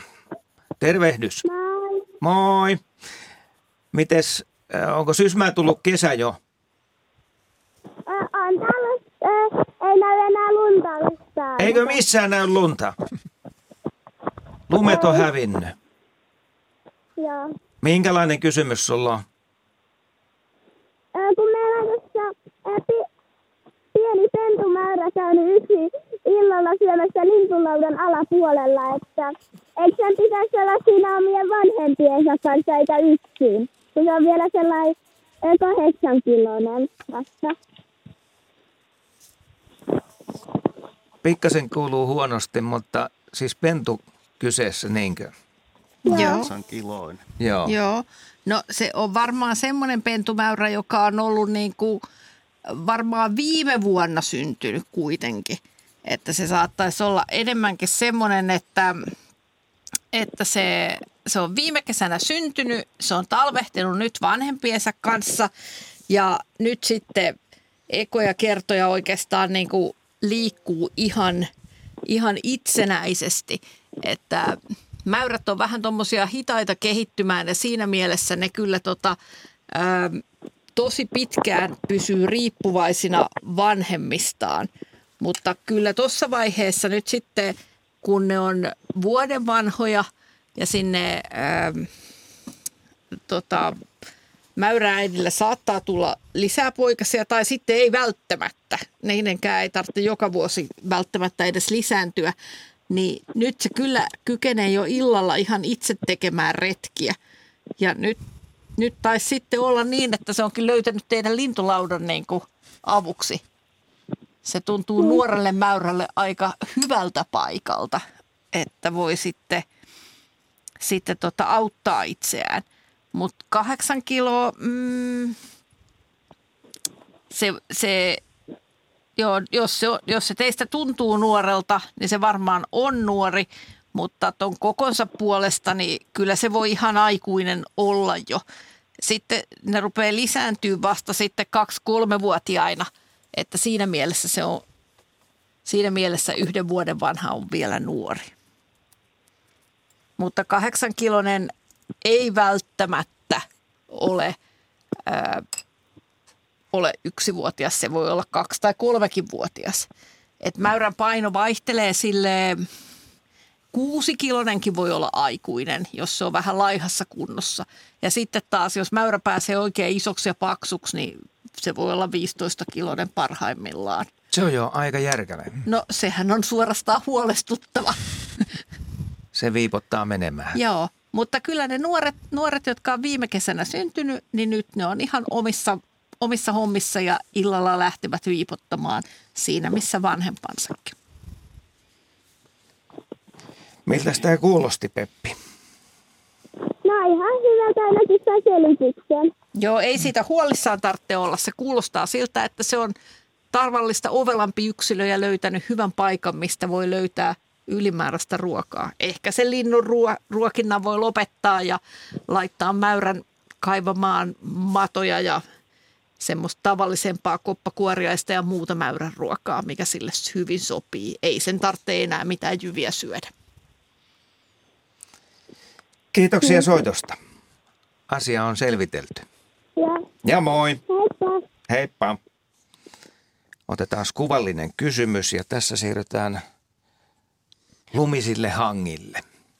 Te olette tutkinut tätä kuvaa ja teksti kuuluu näin. Kuva on otettu ollessani päiväretkellä lapsen lapseni kanssa Pudasjärven Pintamolla kolmas päivä neljättä tänä vuonna. Jäljet hangella johtivat lähteelle tai sen äärellä sijaitsevan kaatuneen puun rungon alle. Kivat telaketjumaiset jäljet jäivät mietityttämään. Terveiset Oulusta, Pertti Niskanen. Ja siinä on jäljet. Näkyykö tuosta nyt, että onko siinä räpylän jälki vai onko siinä nisäkkään varpaat? No, ainakin tuo askelväli on hyvin lyhyt, että tämä on ollut todella tota, lyhytjalkainen otus. Ja niin sitten tuota lunta, uutta lunta ei täällä olla kuin sellainen pari senttiä Niinpä tossa. joo, ja tota, sitten sinne ei oikein näy niin semmoista neljän raajan tämmöisiä pari jälkiä. Että mä, mun veikkaus on se, että tässä on joku lintu taapertanut. Ja tota, toi voisi olla niin kuin vähän räpylän jälki, mikä tässä näkyy. Että silloin se olisi varmasti joku sorsalintu, ehkä heinäsorsa. Mutta että myöskin se voisi olla joku kanalintu, sanotaan nyt vaikka pyy tai riekko tai teeri voisi aiheuttaa ton näköisiä jälkiä. Myöskään siinä ei näy mitään hännän jälkeä. Että, Ei, toi se- hännän jälki vähän sulkee pois. Ja sitten tota, mä veikkaan, että jos, tonle, jos toi olisi niin kuin joku nisäkkään jälki, niin ne tasujäljet olisi aika pienet suhteessa tuohon ruumiin leve, leveyteen. Että tuolla on aika isot räpylät tuohon ruumiin leveyteen suhteutettuna, koska se on niin kuin sillä ruumilla on niin kuin a- a- aurannut tota jälkeä tuohon lumeen, niin tota, mun veikkaus on, että se on joku tämmöinen lyhytjalkainen lintu, joka Niin, siinä on mulle tulee vesilintu mieleen vääjäämättä tuosta. Niin, sorsamainen. Mhm. Sinisorsa. No se olisi ehkä todennäköisin vaihtoehto. Hmm. Varsinkin jos se on siinä lähteellä vielä käynyt, niin sekin kuvastaa vähän sitä, että se voisi olla joku vesilintu. Otetaan soittaja. Siellä puhelimessa on Alisa Ruovedeltä seitsemänvuotias soittaja. Terve. Moi. Minkälainen kysymys sulla on luontoiltaan? Mm, Mä oon kasvattanut mäntykiitäjän toukasta kotelon, mutta se on jo kuoriutunut, mutta kun se talvehti, ei saanut kunnolla tota kosteutta. Eli siivet jäi tyngiksi vai? Mm. No voi Toi harmin paikka. ei auennut kunnolla. Joo, tämä on semmoinen ongelma, että jos, jos tota niin, koteloita ei, ei säännöllisesti kastele, niin, niin näin voi sitten käydä, että, että ne tavallaan tarvitsee sitä ulkoapäin tulevaa kosteutta. Useimmat lajit tarvitsee, niin kuin, jotka meillä Suomessa elää. Niin. Mutta se vaan räpistelee ja aamulla, kun mä pääsin sen vähäksi aikaa pois sieltä sen purkista, missä se on elänyt toukkana, no kun se oli toukka, niin sitten kun mä pääsin sen kuistilla pois sieltä, niin se nousi sentin verran ilmaan, mutta se nousi vaan puoleksi sekunniksi. Joo, me ei taida oikein siipien pinta-alla riittää lentoon lähtöä. Tiedätkö, onko se tyttö vai poika? En mä sitä tunnista millään. Ne koiralla on, on selvästi niin kuin paksummat tuntosarvet ja naaralla on sellaiset aika ohkaset. Et jos se on naaras, niin jos sen päästää ulos, niin sillä on mahdollisuus. Tai jos se on naaras, se voi houkutella koiraan paikalle ja paritella sen kanssa. Ja silloin se voisi laittaa mäntyyn munimaan. Mutta jos se on koiras, niin sitten se on vähän semmoinen, että, että pelikortit on käytetty että ei ole paljon mahdollisuuksia luonnossa lisääntymiseen. Onko sitä ollut jännä seurata, miten se kehittyy siellä? Joo. Ja me ollaan annettu sinne nimessä Kaarli ja se oli jääkaapissa talvestimassa. Joo, jääkaappi on ihan hyvä talvehtimispaikka. Et, et varsinkin sen talvehtimisen jälkeen kannattaa heti kastella tosi paljon niitä, koska sillä imitoidaan sit sula, sulavaa lunta ja, ja silloin ne saa vähän tankattua niin kuin kosteutta ne kotellot. Ne naaraathan houkuttelee koiraita feromonilla, että, että jos tässä on semmoinen vaihe nyt, että, tota, että ensimmäiset mäntykiiteät vois lähteä kohta lentoon, ainakin jos puhutaan Sisä-Suomesta, että on, ei ole ihan tässä rantaviivassa. Niin. Ja ne koiraat lähtee lentoon hämärissä, että, ja ne, niitä voi tulla useitakin yössä tarkistaa, jos se on naaras. Että sähän voit jättää sen parvekkeelle tota, Ei meillä ole Ai paljon. sulle on partsi.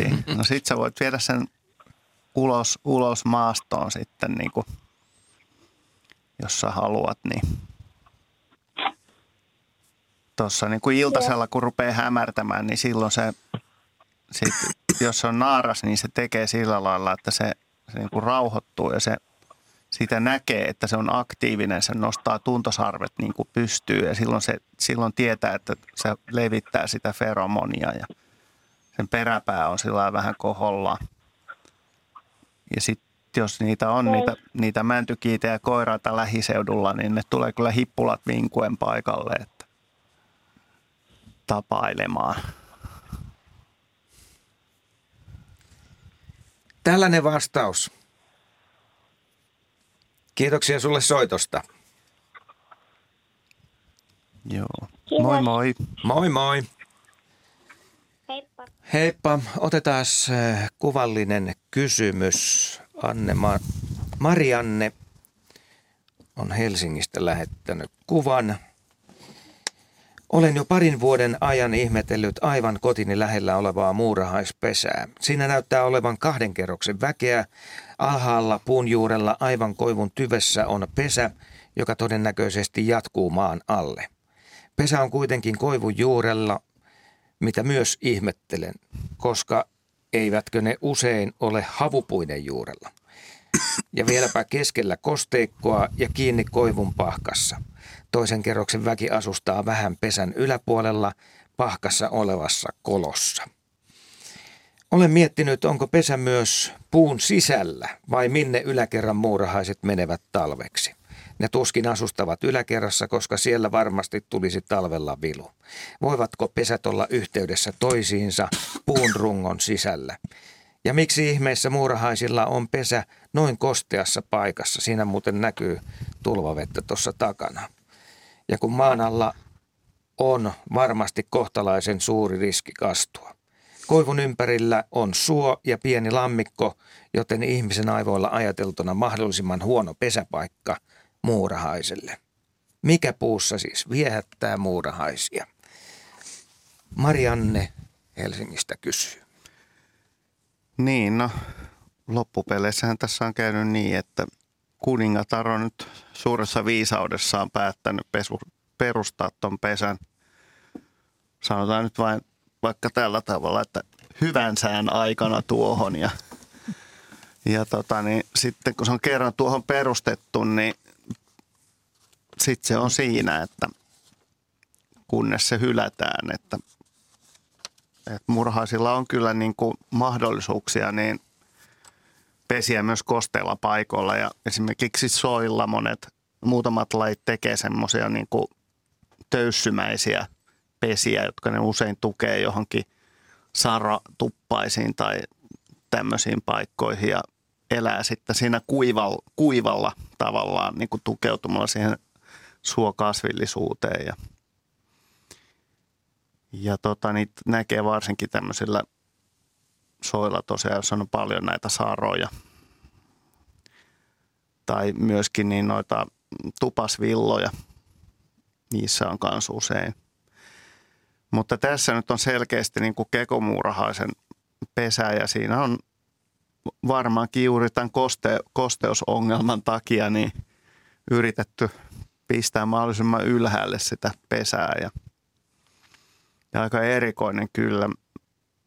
En tiedä osaisiko Henri sanoa, että, että tota, niin kuin, olisiko, olisiko mahdollista, että siinä se voisi mennä tuolla koivun sisällä. Mä vähän epäilen, että ei. No toi on vähän Mä, että vaikka tuo soviottumaa, niin, niin... Mä Askon kanssa pohdittiin tätä jo vähän sähköpostissakin. Että tuossa menee toi pahka, siinä, mun mielestä pahkasta menee reikä kyllä tuonne puun sisäosiin. Mutta siinä alaosassa ei näy mitään ulostuloreikää ainakaan selvästi. Mutta se, onhan se myöskin niin, että tuo puu ei ole kovin hyväkuntoinen hmm. jo tuosta pahkasta johtuenkin. Mutta siinä on kaarna kuitenkin tyveä myöten kiinni, mutta ei kai tuo muurahainen ihan kauhean suuria sokkeloita tarvitse noiden neulasten kuljettamiseen. Että itse mulla tuli kyllä mieleen, että siellä olisi joku pieni onkalo, jota kautta tuo homma toimii. Toinen, mitä mä ajattelin, että tämä pesä joskus ollut korkeampi, mutta en mä... Siis yhtenäinen. Niin. Niin, sitä mäkin mietin, että, että jos että olisi... siellä käynyt joku palokärki niin. riehumassa niin. jossain vaiheessa. Ja... Että jos ollut aikanaan ollut... Putsannut välikön kyllä hoitanut hommansa kotiin itsensä näkökulmasta, niin se on muista se, niin se yhtä hyvä vaihtoehto, että toi on nyt vaan ollut aikanaan isompi murhakeko ja siitä sitten huvennunna. Sitä tästä kysyjän kysymyksestä ei selviä, että onko hän tarkkailu sitä niin pitkään, että, että olisiko, sitä, olisiko hän nähnyt sen isompana. Luultavasti ei ole nähnyt, koska hän tämän kysymyksen noin on asettanut. Joko siellä on onkalo tai se on ollut isompi. Mitään muuta selitystä mä en tuolle osaa antaa, koska tuo niin sanotun yläkerroksen rakentaminen muuten vaan, siinä ei olisi mitään järkeä. Edes muurahaiselta. Näin tämä asia tuli selvitettyä. Mutta onko meillä siellä seuraava soittaja, mutta kerrotaan nyt ainakin tämä numero 0203 17600. Siis lasten luontoilta meneillään ja sitä on jäljellä vielä 35 minuuttia. Sähköpostista otetaan hyvä kysymys. Miten kissan kehrääminen tapahtuu? Mistä se ääni oikein tulee? Iita kuusi vuotta kysyy tätä ja eikö se Heidi ole sillä tavalla, että Ilveskin kehräilee? Ilves kehrää... Onko pien... sillä kova ääni? ei musta Ilveksellä ole ymmärtääkseni kova ääni, mutta en ole koskaan päässyt kuuntelemaan Ilveksen kehräämistä. Ja se varmaan olisi aika erityisissä tilanteissa kuitenkin. Että kissaeläimet tavallisesti kehrää, kehrää jotenkin nautinnollisessa tilanteessa, mutta myös sitten rauhoitellakseen itseään. Ja, ja tota, ää, niitä nautinnollisia eläimiä, niin kuin luonnossa niitä tilanteita, kun ei ole sellaista, että joku silittää kissaa sylissä, vaan luonnossa saattaa olla esimerkiksi joku sellainen, että se kissa emo imettää ja ne poikaset on siinä imemässä. Ja tietyllä tavalla se rauhoittaa siinä itseään, mutta myös niitä poikasia. Ja se on viesti siitä, että tilanne on hyvä, kaikki on hyvin, rauha on maassa. Mutta sitten kissaeläimet saattaa, saattaa myös kehrätä sellaisessa tilanteessa, että ne on vahingoittuneita ja ne on kovasti tuskissaan – ja silloin on ajateltu niin, että se on semmoista itsensä rauhoittamista ja se ääni todella tulee täältä syvältä kurkusta, jossa on, jossa Ari oli, Arilla oli tietoa siitä, että siellä on jotkut erityiset lärpäkkeet sitä varten. varten ja kehräyskone. Sitä, kehräyskone ja ääntä tulee sekä ulos että sisään hengitettäessä. Niin, kissalla on siellä kurkun päässä – äänihuulet, niin kuin meilläkin, jolla me ääni, ääni muodostetaan. Sillähän se kissa sen maukuma äänenkin saa aikaiseksi, mutta sen lisäksi siellä on sitten semmoiset semmoiset tota, lihakset siinä äänihuulten läheisyydessä, jotka värisee, kun kissa hengittää rauhallisesti sisään ja ulos. Ja se kehräysäänihän on, tulee siinä hengityksen rytmissä, kun se kissa hengittää se voi olla vähän erilainen se sisäänkehräys, hengityskehräys ja sitten ulos hengityskehräys. Se on vähän semmoinen kaksosa. Vähän niin kuin no niin, kuorsaus. Aika hyvin. Lisää. tuli, tuli kotoisa olo. Joo. se, se siis, niin, se niin. rauhoittaa. Joo, ei tule enempää. Kiitoksia nyt siitä vähästäkin. Otetaan video.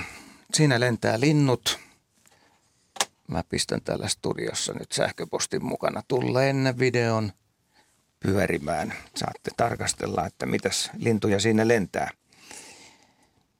Mahtaako lyhyellä videolla ensimmäinen viidettä kello 20.45 kuvatut ja lentävät neljä lintua olla kurkia vai haikaroita? Linnut näyttivät kookkaimmilta kuin kurjet, mutta kukaan ei varmuudella ole osannut vastata, kumpia linnut olivat. Linnut lentävät äänettömästi, joten niiden ääntelystäkään ei pääse tunnistamaan lajia. Kuvauspaikka on Kymijoen ranta Etelä-Kouvolassa. Miia on lähettänyt tämän ja kävistää nyt selville, että Käy. kumpi siinä nyt lentää. Kaula on ainakin suorassa. Eikö siitä nyt lähetä liikkeelle? Ja harmaa haikaralla kaula on ei mutkalla. ole suorassa, siis kurkia. Kurkia Kur- siinä menee, kurkut neljä menee. kappaletta. Joo. Ja aivan upeassa auringonlaskussa osui. Mennään Kyllä. säteet siihen kurkiinkin niin, että ne oikein hohtivat siellä. Joo. Noi on aika lyhyitä ja oikeitavia hetkiä ja Kyllä. se, että nykyään kannetaan kännykkää mukana, niin se mahdollistaa sen, että ne tulee sitten kuvatuksi. Kyllä. Joo, kurkkihan on runsastunut meillä viime vuosina aika paljon ja niitähän pesi nykyään paljon muuallakin kuin pelkästään soilla, mikä oli ennen vanhaa se tyypillisin pesimäpaikka. Niitä on ihan ulkosaaristoa myöten nykyään saaristossa ja myös metsissä ja, ja rannoilla on paljon. Mikä se Esiin se- runsastumisen takana on, tiedetäänkö sitä? No kun niitä ei enää ammuta hengiltä tuolla etelä, etelämpänä Euroopassa, että No niin. että kurki pystyy nykyään talvehtimaan myös pohjoisempana kuin, kuin aiemmin. Eli, eli niin kuin, Muuttomatka on lyhentynyt. Joo, kyllä. Ja sitten niin kuin, kuten sanottua, niin varsinkin tuo itäinen reitti on isolle linnulle tosi vaarallinen, että, että esimerkiksi vaikkapa kattohaikara, joka on ihan yleinen lintu Turkissa, niin Libanonissa pesii nolla paria. Ja siellä on yleinen huvi ampua kaikkea lentävää ja ilmeisesti periaatteessa ihan mitä vaan. Että. Mutta meilläpä on kurkkisuu äänietäisyydellä. niin Se on hauskaa se. Joo, Aamuhuuto, kuulit se sen? Kyllä. Joo. kiekuu iloisesti siellä. Ja välillä käy sillä tavalla, että jos näitä kurkisoita on enemmänkin, niin nehän tervehtii siinä toisiaan. Sieltä voi tulla vastaus kilometrien päästä. Joo. Ja tervehtiähän ne ihmisiäkin, jos ihminen jäljittelee kurkea. Siitähän sitä riemu syntyykin. Niinpä. Joo, kurjalla ei kauheasti ole luontaisia vihollisia, mutta maakotka tota, niin ajoittain jotkut yksilöt jopa erikoistuu pyydystämään kurkia ja ja mä tiedän ainakin yhden tapauksen tämmöisen, että maakotkat on käyttänyt pesärakennuksessaan kurjen jalkoja riisu, riisupesässään sitten. Otetaan seuraava soittaja lasten luontoiltaan. Puhelimessa on Minttu, seitsemänvuotias. Rantsilasta. Moi. Moi. Onko siellä ollut lämmin päivä tänään? Joo. Hyvä. Mutta mikä on kysymys? Mitä sä haluat kysyä? Otto ja rum. Kat kurkee. Sanopas uudestaan. Että meidän pellolla on kat kurkee. Kaksi kurkea. Otto, Otto ja rumpu. Oho, Otto ja rumpu. Niillä on nimetkin. katohan. Ja sulla olisi niihin liittyen kysymys, niinkö? Joo. Mitä sä haluat Onko ne tietää? aina, että onko ne aina samat? Toi on hyvä Niin, kysymys. onko ne samat kurit, jotka Niin. tulee uudestaan? Niin. Vuodesta Joo. toiseen. Yleensä, yleensä kurkkipari, jos molemmat, molemmat säilyy hengissä, niin normaalisti ne pyrkii pesimään yhdessä seuraavankin kerran. Tämä on aika tyypillistä monille isoille pitkäikäisille lintulajeille, joilla kun jos, jos tota pesintä... Anteeksi, mitä sanoit? että niillä ei ole ikinä poikasia. Niin, ne on näitä nuoria kurkia sitten vielä. Joo, ne voi olla nuoria yksilöitä ja ne harjoittelee yhdessäoloa ja, ja semmoisia soidinpuuhia ja muita. Et kurilla on tapana, että, että kun ne tulee keväällä, keväällä pesimäpaikoille tai semmoiselle paikalle, jossa ne ajattelisi, että ne vois pesiä, niin ne siellä sitten harrastaa tämmöisiä soidinmenoja ja niin kuin vahvistaa sitä niiden suhdetta ja ystävyyttä. Ja, ja tota, vaikka ne ei vielä niin kuin olisi sukukypsiäkään, niin, niin ne tekee tämmöisiä niin kuin aikuisleikkejä sitten keskenään, että toivottavasti ne jonain päivänä saa pesän rakennettua ja saavat, saatte nähdä vielä niiden poikasia siellä, että sehän on melkoisen pieni se kurjen poikainen aluksi ja yleensä ne tekee pesän semmoiseen johonkin hieman suojaiseen korkeaheinäiseen paikkaan, ettei sitä heti, heti huomattaisi tai, tai jonkun pajupuskan niin kuin juureen tai tommoseen. No meidän takapihalla. No ne rupeaa olemaan sitten jo aika, aika kesyä porukkaa. Antaako se teidän tulla lähelle? No jokut. Joo. Ne kyllä ne tässä tapauksessa varmaan on jo jonkun Ky- verran kyllä on tottunut tottunut. ihmisiin. Kurkihan pesi siinä viiden vuoden ikäisenä, neljän kuuden vuoden ikäisenä Joo. ensimmäisen kerran. Sehän voi olla, että jompi kumpi tai molemmat yksilöt on joskus aikaisemmin niin kuin tottunut ihmisiin. Ja, että kurkihan on semmoinen eläin tai lintu, että jos joku löytää, löytää semmoisen niin kuin esim. vähän loukkaantuneena, niin se yleensä otetaan, otetaan tota niin kuin hoitoon ja sitten jos pää, pääsee vielä lentokuntoiseksi, niin sitten ne kuuluu päästään vapauteen ja ja tämmöiset yksilöt on sitten sellaisia, että ne saattaa ajatella, että ihmisen lähettyvillä on turvallista pesiä.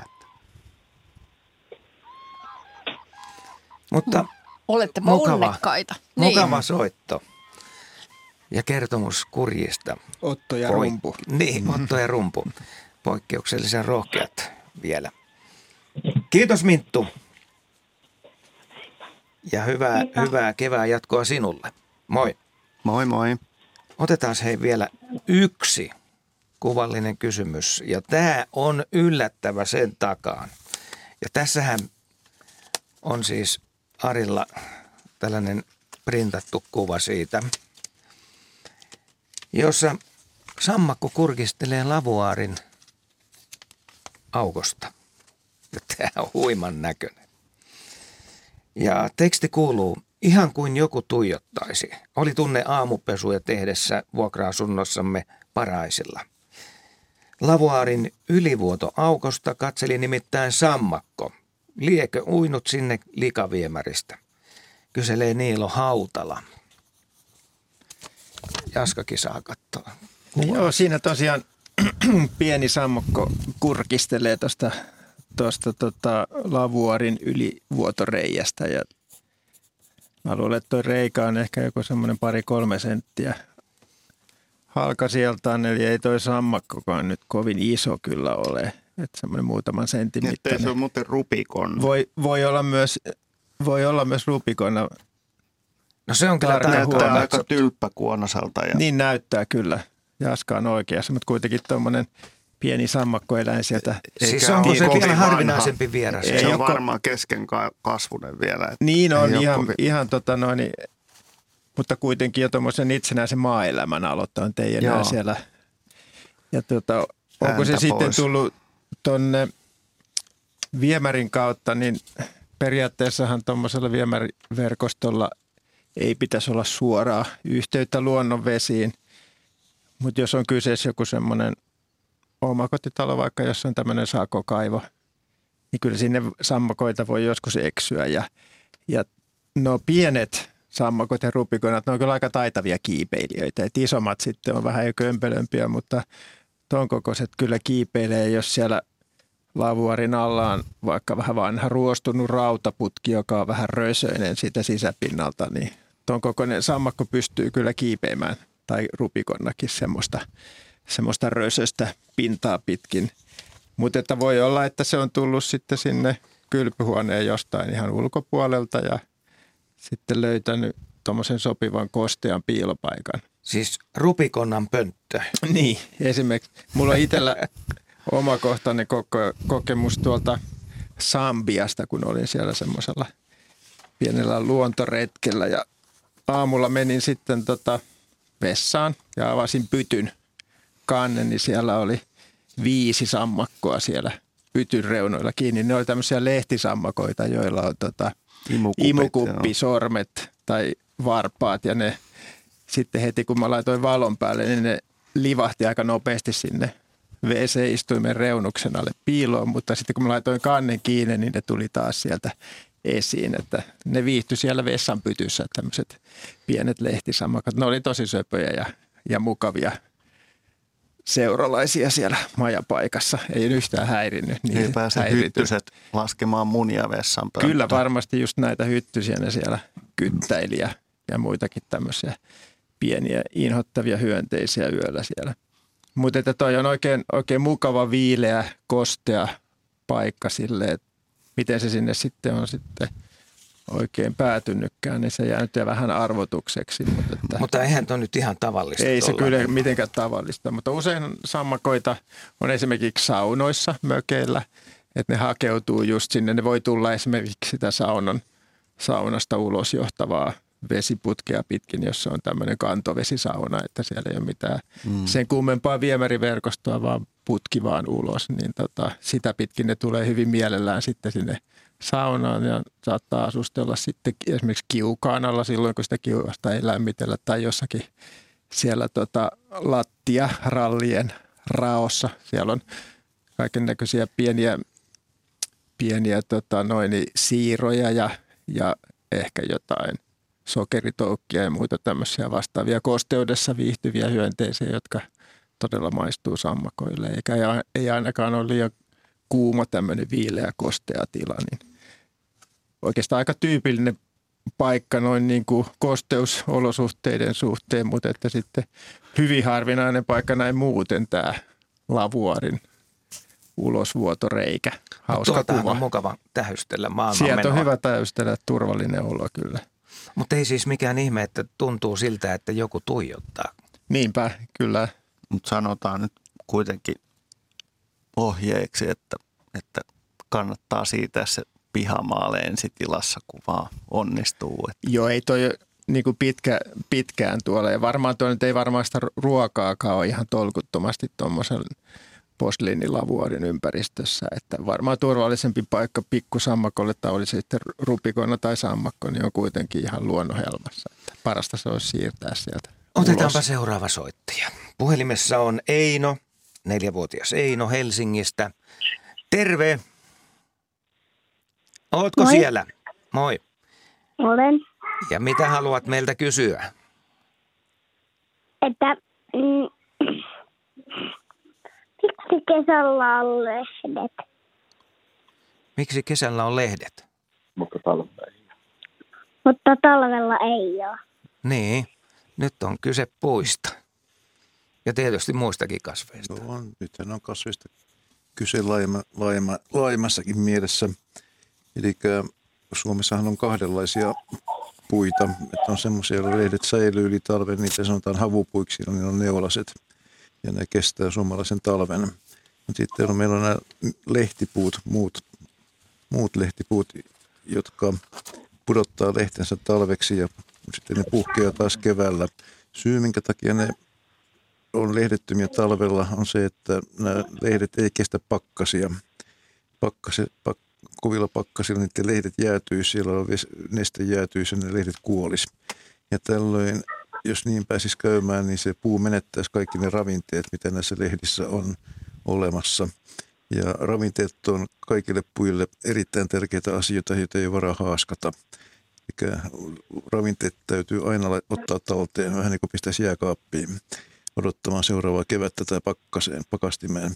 Eli lehtipuista, niin typpi, ennen kaikkea typpi, mutta myöskin muut ravinteet, niin ne menee oksistoon ja runkoon, jossa ne paremmassa suojassa pysyy sitten tai säilyvät sitten yli talven. Ja kun keväällä lehdet puhkeaa, niin nämä samat ravinteet, ne virtaa veden mukana taas tänne lehtien käytettäviksi ja uudet lehdet syntyy, jolloin lehdet pääsee taas yhteyttämään uutta energiaa auringonvalosta. Eli talve, talvisin nämä lehtiput lepää ja ottavat sitä ja talveksi sitten vaan talteen. Muuten ne menisi hukkaan ja näille lehtipuille voisi käydä huonosti. Havupuilla on neulaset. Nehän on niiden lehdet. Ne on niiden lehdet. Havupuiden neulaset, niissä on se poikkeava ominaisuus, että niissä on erittäin hyvä pintasuoja, kutikullaksi sanotaan kalvo, joka estää haidunnan talven aikana, eli ne neulaset ei saa kuivua, muuten ne taas menehtyy siihen. Ja toisaalta niin niiden pakkasnesteet on niin hyvät, että ne eivät pääse jäätymään. Jos solu jäätyy, niin se tarkoittaa yleensä sitten, että solu kuolee. Siellä oleva, solun sisällä olevat kiteet, jääkiteet, jotka sinne synnyttää, niin ne repii kasvin solukalvot rikki. Ja sitä kautta niin solut ja silloin koko lehti ei vaan kestä, ei selviä. Ja lehtipuilla, jotka ottaa nämä ravinteet talteen, niin ne eivät kestäisi tuota pakkasta. Ne ovat niin paljon huuempia rakenteita kuin neulaset. Ei no, eikö ole mukavaa, kun nyt on vihreitä joka puolella ja näitä lehtiä on tullut paljon puihin. Mm. Se näyttää, no. näyttää keväältä ja kesältä, Kyllä. joka kohta sitten Joo. hiipii meidän luokse. Vuoden paras aika. Tosi mä tykkään kysyksystäkin. Kevään tuoksu on kyllä tosi mm. kiva. Mutta kiitos sulle soitosta. Kiitos. Hyvää moi moi. Kiitos. Sitä samaa. Kiitos. Hei hei. Samoin. Hei. Moi moi. Ja heti otetaan Oona. Tämä taitaa olla Iistä tämä puhelu. Oona on kymmenvuotias. Terve Oona. Terve. Miltä siellä näyttää? Kesäiseltä. Oliko tänään lämmintä? Joo. Katsoitko yhtään mittarista, että paljonko oli? Öö, nyt näyttää kahdeksan. No niin. No, mutta viilenee. Ilta tulee, joo. Jäljellä. Niin onko lunta vielä? Ei täällä kauheasti ole lunta. Mutta se sun kysymys nyt, mitä haluat kysyä? Miksi kuovit tai ylipäätään niin kuin iso, iso kuovi, niin, niin miksi ne nokkii, niin kuin maa, mitä ne nokkii maasta? No kuovit, niin kuin muutkin kahlaajat, niin ne käyttää ravinnokseen erilaisia matoja, toukkia ää, ja hyönteisiä. Ja tämä on se, mitä ne etsii sitten niin kuin noilta pelloilta ja soilta, missä ne pesii esimerkiksi. Sitten kun ne muuttaa tuonne etelään, niin ne ruokailee paljon myös ihan erilaisilla avoimilla rannoilla ja semmoisilla paikoilla. Ja Kuovilla on aika komea klyyvari kyllä, että, että se Klyyvari. halutessaan pääsee, pääsee aika syvälle sinne, varsinkin suo, suolla, niin voi, voi napata sammakon vielä aika, aika syvältäkin vedestä, jos niikseen tulee. Ja, ja kun ne pesii noilla soilla, niin kun siellä on, tietenkin soillahan on aika paljon vettä lumien lähdettyä ja ne on kosteita, niin tuommoinen pitkä nokka on aika näppärä siinä hommassa, että, että saa todellakin niin kuin sitä pikkueläintä kiinni, kiinni semmoiselta tulva, tulvaniityltä ja soilta. Oliko se Jaska niin, että joillakin tuommoisilla kahlaajilla, joilla on pitkä nokka, niillä on myös jonkinnäköinen tunto siinä nokan kärjessä. Että Joo, ne pystyy, ne on niin kun, ne ty- kun ne työntää sen nokkansa sinne vaikka tämmöiseen tota, saavipeltoon, niin ne py- pystyy myös tunnistel- tunnustelemaan, että onko siellä joku tämmöinen sopiva Joo, ja niillä on varmaan mato. aika, aika hyvä hajuaisti myös. Ja, Joo. ja sitten kun tuossa aiemmin puhuttiin, että kissat, kissat voi nähdä, nähdä myyriä ja muiden tämmöisten niin kuin jälkiä, niin linnullahan on myös ultravioletti värin näkemiskyky ja, ja esimerkiksi jos katsoo vaikka yöllä tuommoisen niin kuin ledilampun kanssa niin kuin katsoo maastoa, niin silloin esimerkiksi huomaa, että kastematojen reijistä ja tosiaan etanan lima, limat näkyy ja tämmöiset. Ja, ja tota niin, sillä tavalla niin ne ei, se ei ole ihan niin vaikeaa niille linnuille näiden eläinten niin kuin jäljittäminen kuin miten me ajatellaan, että se olisi. Että se ultravioletti valo, on, valoheijastus on, on yleensä voi sanoa, että kaikki, kaikki asiat, jotka niin kuin heijastaa ultraviolettia, niin ne monesti on lintuja varten tai hyönteisiä varten, joilla tämä näköaisti on hyvin kehittynyt tuohon UV-suuntaan. Niin. Niin, eli se pellolla kävelevä kuovi, se voi ensin nähdä sen kastemadon reijän ympärillä Joo. olevan liman. Kyllä. Ja sitten se menee ja työntää nokkansa sinne ja sitten sillä nokolla tunnustelee ja ahaa, tuolla Mm. se on. Ja sitten saa vedettyä sen vielä kätevästi ylös sieltä kolostaan. Joo, jos ajattelee räkättirastaita esimerkiksi, jotka on, on, on pihalla, niin se on niin kuin silmiin pistävää, miten paljon ne saa niitä kasiaisia kiinni. Että Ja sen lisäksi monet linnut vielä kuuntelee. Joo, ne, ne- ne pystyy kuuntelemaan, että meneekö tuolla mato tuolla maan alla. Että Niillä on mone, monenlaiset keinot tähän. Onko sä Oona kuullut tätä kuovin ääntä, joka tässä taustalla on? on varmaan On. kuullut. Onko Tämä on yksi ku- kevään hienoimmista äänistä. On. Onko teillä paljon kuoveja siellä iissä? No, meillä on niinku, meidän pihalla on kuoveja joka kesä. Joo. Joo, te, te olette ilmeisesti pellon reunassa tai sitten siinä on joku iso ranta niitty. Joo, ne on pellolla. Joo. Oot, ootko nähnyt poikasia niillä myös?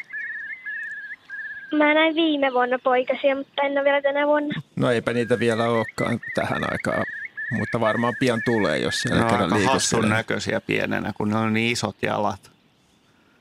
Mutta niillä pääsee viipottamaan vauhdilla. Kiitoksia Oona kysymyksestä.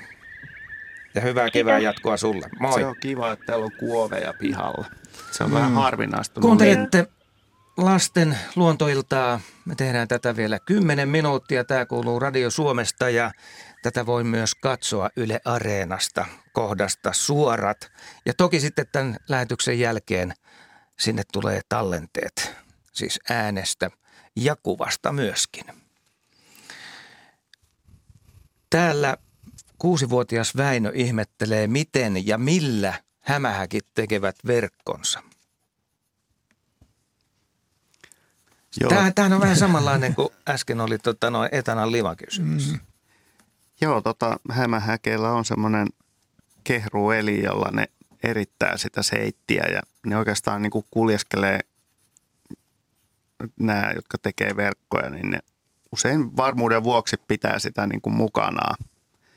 Ja tämä on ihan samanlainen myöskin monella hyönteisten toukilla esimerkiksi on tämmöistä niin kuin kehruelin, josta ne erittää, erittää tätä seittiä. Se on vähän semmoinen turva, turvatoimi kanssa, että jos sattuu putoamaan tai pudottautumaan oikeastaan on se yleinen, niin, niin ei tarvitse sitten lähteä kävellen tulemaan niin kuin maata pitkin tai puurunkoa pitkin, vaan voi sitten kiivetä sitä pelastusnaruaan pitkin takaisin sinne verkkoon. Ja, ja hämähäkeellä sitten riippuen vähän siitä, että mikä lajiryhmän niin,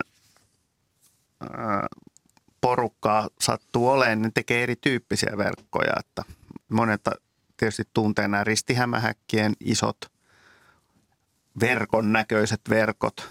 Ja, ja ne yleensä tekee niin, että ne aloittaa sen verkon duunaamisen semmoisella, että ne laskee sopivalla tuulella paikasta, paikasta tota niin, ää, tämmöisen niin kuin alkuseitin. Ja sen idea on niin kuin laskea se tuuleen ja odottaa, että se niin kuin osuu vaikkapa seuraavaan puuhun ja sen jälkeen ne rupeaa sitten vahvistamaan tätä, tätä narua. Ja sitten kun se on tarpeeksi voimakas, niin sitten siihen aletaan pikkuhiljaa väsäämään sitä verkkoa. Niin kuin, ja se verkon ideahan on tässä tapauksessa pyydystää hyönteisiä ja sen jälkeen sen takia siitä tuleekin aika lailla semmoinen vähän niin kuin kalaverkon näköinen, mutta pyöreä, pyöreä viritys. Sitten on sellaisia lajeja esimerkiksi, jotka tekee tämmöisen niin pyydys, pyydysverkon, joka on tyynymäinen. Ja, ja esimerkiksi suppilohämähäkit ja, ja huonehämähäkki, joka myös kuuluu suppilohämähäkkeihin, niin niiden, niiden tämmöinen verkko, niin se on tämmöinen tyynymäinen ja se, se, se päätyy semmoiseen suppiloon, jossa se hämähäkki sitten asustelee. Ja se tuntee sen verkon värinän, kun joku vaikkapa heinäserkka hyppää siihen. Ja tämä pyyntiverkko ei välttämättä ole niin kuin pyyntiverkkona hirveän hyvä, vaikka siihen voikin tarttua, vaan se pointti on se, että, että se tuntee sen saaliin värinän ja sitten se salman nopeasti ryntää sen, sen hyönteisen kimppuun, joka siinä on. Tai se voi olla samalla lajin koiras esimerkiksi, jos kyseessä on nälkäinen Niin naaras. voiko toisen lajin hämähäkki jäädä Totta kai, to, toisen Joo, verkkoon? kyllä. Mutta äh, niin no ei ne yleensä jää siihen verkkoon kiinni, mutta tietenkin jos ne menee sinne. Mutta yleensä niin kuin hämähäkit on, kun ovat alan ammattilaisia itse, niin ne ei yleensä niin kuin mene toistensa verkkoihin muuta kuin Ne tosi, tietää, mikä se on. Se on yleensä koiras, joka tulee sitten tosi tarkoituksella etsimään naarasta sieltä verkosta ja tähän liittyy paljon semmoisia hyvin, hyvin pitkällisiä tapahtumia ja muita, millä se koiras pyrkii valmistamaan, ettei se ole ruokalistalla seuraavaksi. Ja esimerkiksi niin kuin joillakin hämähäkeillä on erilaisia rummutuksia ja jotkut heiluttelee jotain tämmöisiä palpeja ja yrittää näyttää, niin kuin, että hei, se olen minä, lajisi koiras. Että suoranaisia tansseja pidetään siellä. Mutta onhan ne hämähäkit myös niinku, musta aika sopeutuvia ja taitavia. Mä törmäsin sellaiseen tietoon, että hämähäkkejä oli joku vienyt avaruuteen myös keksinyt sitten avaruusasemalle viedä hämähäkkejä.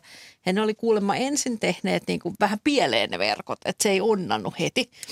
Mutta annas, kun ne oli vähän aikaa epäonnistuneet mm. tässä painottomassa tilassa, niin sitten ne korjas ja alkoikin tehdä ihan täydellisiä verkkoja. Ja se musta osoittaa ihan mieletöntä sopeutuvuutta, jos voi niin kuin adaptoitua painottomaan tilaan, mitä ne ei varmasti, tietysti lähes painottomassa tilassahan ne äh, noin kevyet otukset on muutenkin, mutta se, että ensin menee pieleen ja sitten kykenee korjaamaan, niin se on musta lahjakasta ja Sen mä haluaisin nähdä, että miten, miten joku hyönteinen lentää painottomassa tilassa. Nyt joo, astronautit varmaan tietää. Joku Takulla on kokeiltu. kukkakärpänen, joka pystyy muuten lentämään tiedä, ollaanko paikoillaan. ylös vai alas. Jännä. Otetaan vielä yksi sähköposti. Tässä on tällainen vihreä, vihreä aineesta. 16.7.2021 paikkana Kangasniemi, Puulajärvi, veden lämpötila yli 20 astetta ja siellä siis kirkasvetinen järvi ja hiekkaranta. Poikani Ukko sukelteli viime kesänä ja löysi kuvassa olevan risun noin kahden metrin syvyydestä. Tutkimme ja kuvasimme sen rantakivellä, mikä tai kuka mahtaa olla tuo vihreä möykky. Hyvis vai pahis, pinta tuntui karhealta ja huokoiselta, vähän kuin kevyttä styroksia. Terveisin Ukko ja hänen äitinsä. Joo, siinä on oikein hyvä kuva minun mielestä hyviksestä kyllä. Ja se on, tota, se on järvisieni. Ja vaikka sen nimi on järvisieni, niin se ei ole ollenkaan sieni, eikä kasvi ollenkaan, vaan se on itse asiassa eläin. Aha, Ja itse asiassa se ei ole yksi eläin, vaan se on tämmöinen runkokunta, joka muodostuu monesta pienestä eläimestä. Joku vastaava runkokunta voisi olla esimerkiksi koralli tuolla lämpimässä meressä. Sekin muodostuu monesta pienestä eläimestä. Ja se on, sitä tavataan hyvin monenlaisissa vesissä. Jotkut ajattelee, että se on likasten vesien laji, mutta sitä niin kuin puulla on hyvin puhdasvetinen ja kirkasvetinen järvi. Ja kyllä sitä elelee kirkkaissakin vesissä. Usein se juuri kasvaa vähän tuommoiselle epämuotoisesti jollekin kovalle pinnalle, mutta sitten jos, jos se on esimerkiksi tota noin, niin jossakin virtaavassa vedessä, niin se saattaa kasvaa semmoiseksi haarottuneeksi se virtaava veden vaikutuksesta. Ja se on aika alkeellinen otus, se ottaa suoraan ravinnon siitä vedestä, nämä, nämä osaeliöt, jotka on tässä runkokunnassa kiinni.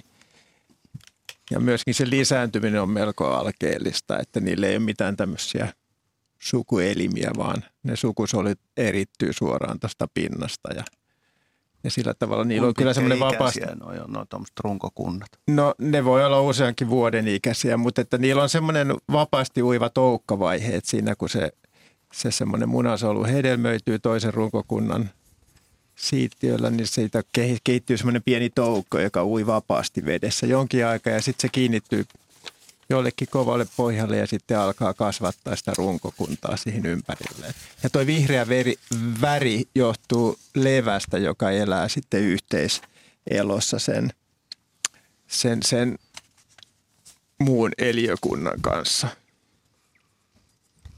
Onko se niin kuin siellä sisällä rakenteessa? Se on siellä solun sisällä rakenteessa se levä elelee ja se levä tekee sitä kasvin tehtävää siellä eli käyttää auringon Kyllä. valo, valon energiaa hyväksi ja sitten se hyötyy siitä energiasta se runkokunta ja sitten levä taas saa ravinteita siltä runkokunnalta vastalahjaksi. Joo. Mutta siinä on hienot, Tämä on hienot siis levälaji, joka esiintyy myös ilman tätä eläintä. Niin se on joo. Ja vajaan minuutin kuluttua muuten kello on 20. Eli tämä oli lasten luontoilta toukokuussa 2022. Täällä asiantuntijana olivat Heidi Kinnunen, Jaakko Kulberi, Ari Saura ja Henry Väre. Minä olen Asko Hautaaho ja eh, kesäkuun luontoilta kuullaan 15. päivä ja lasten luontoilta seitsemän kuukauden kuluttua 14. päivä joulukuuta.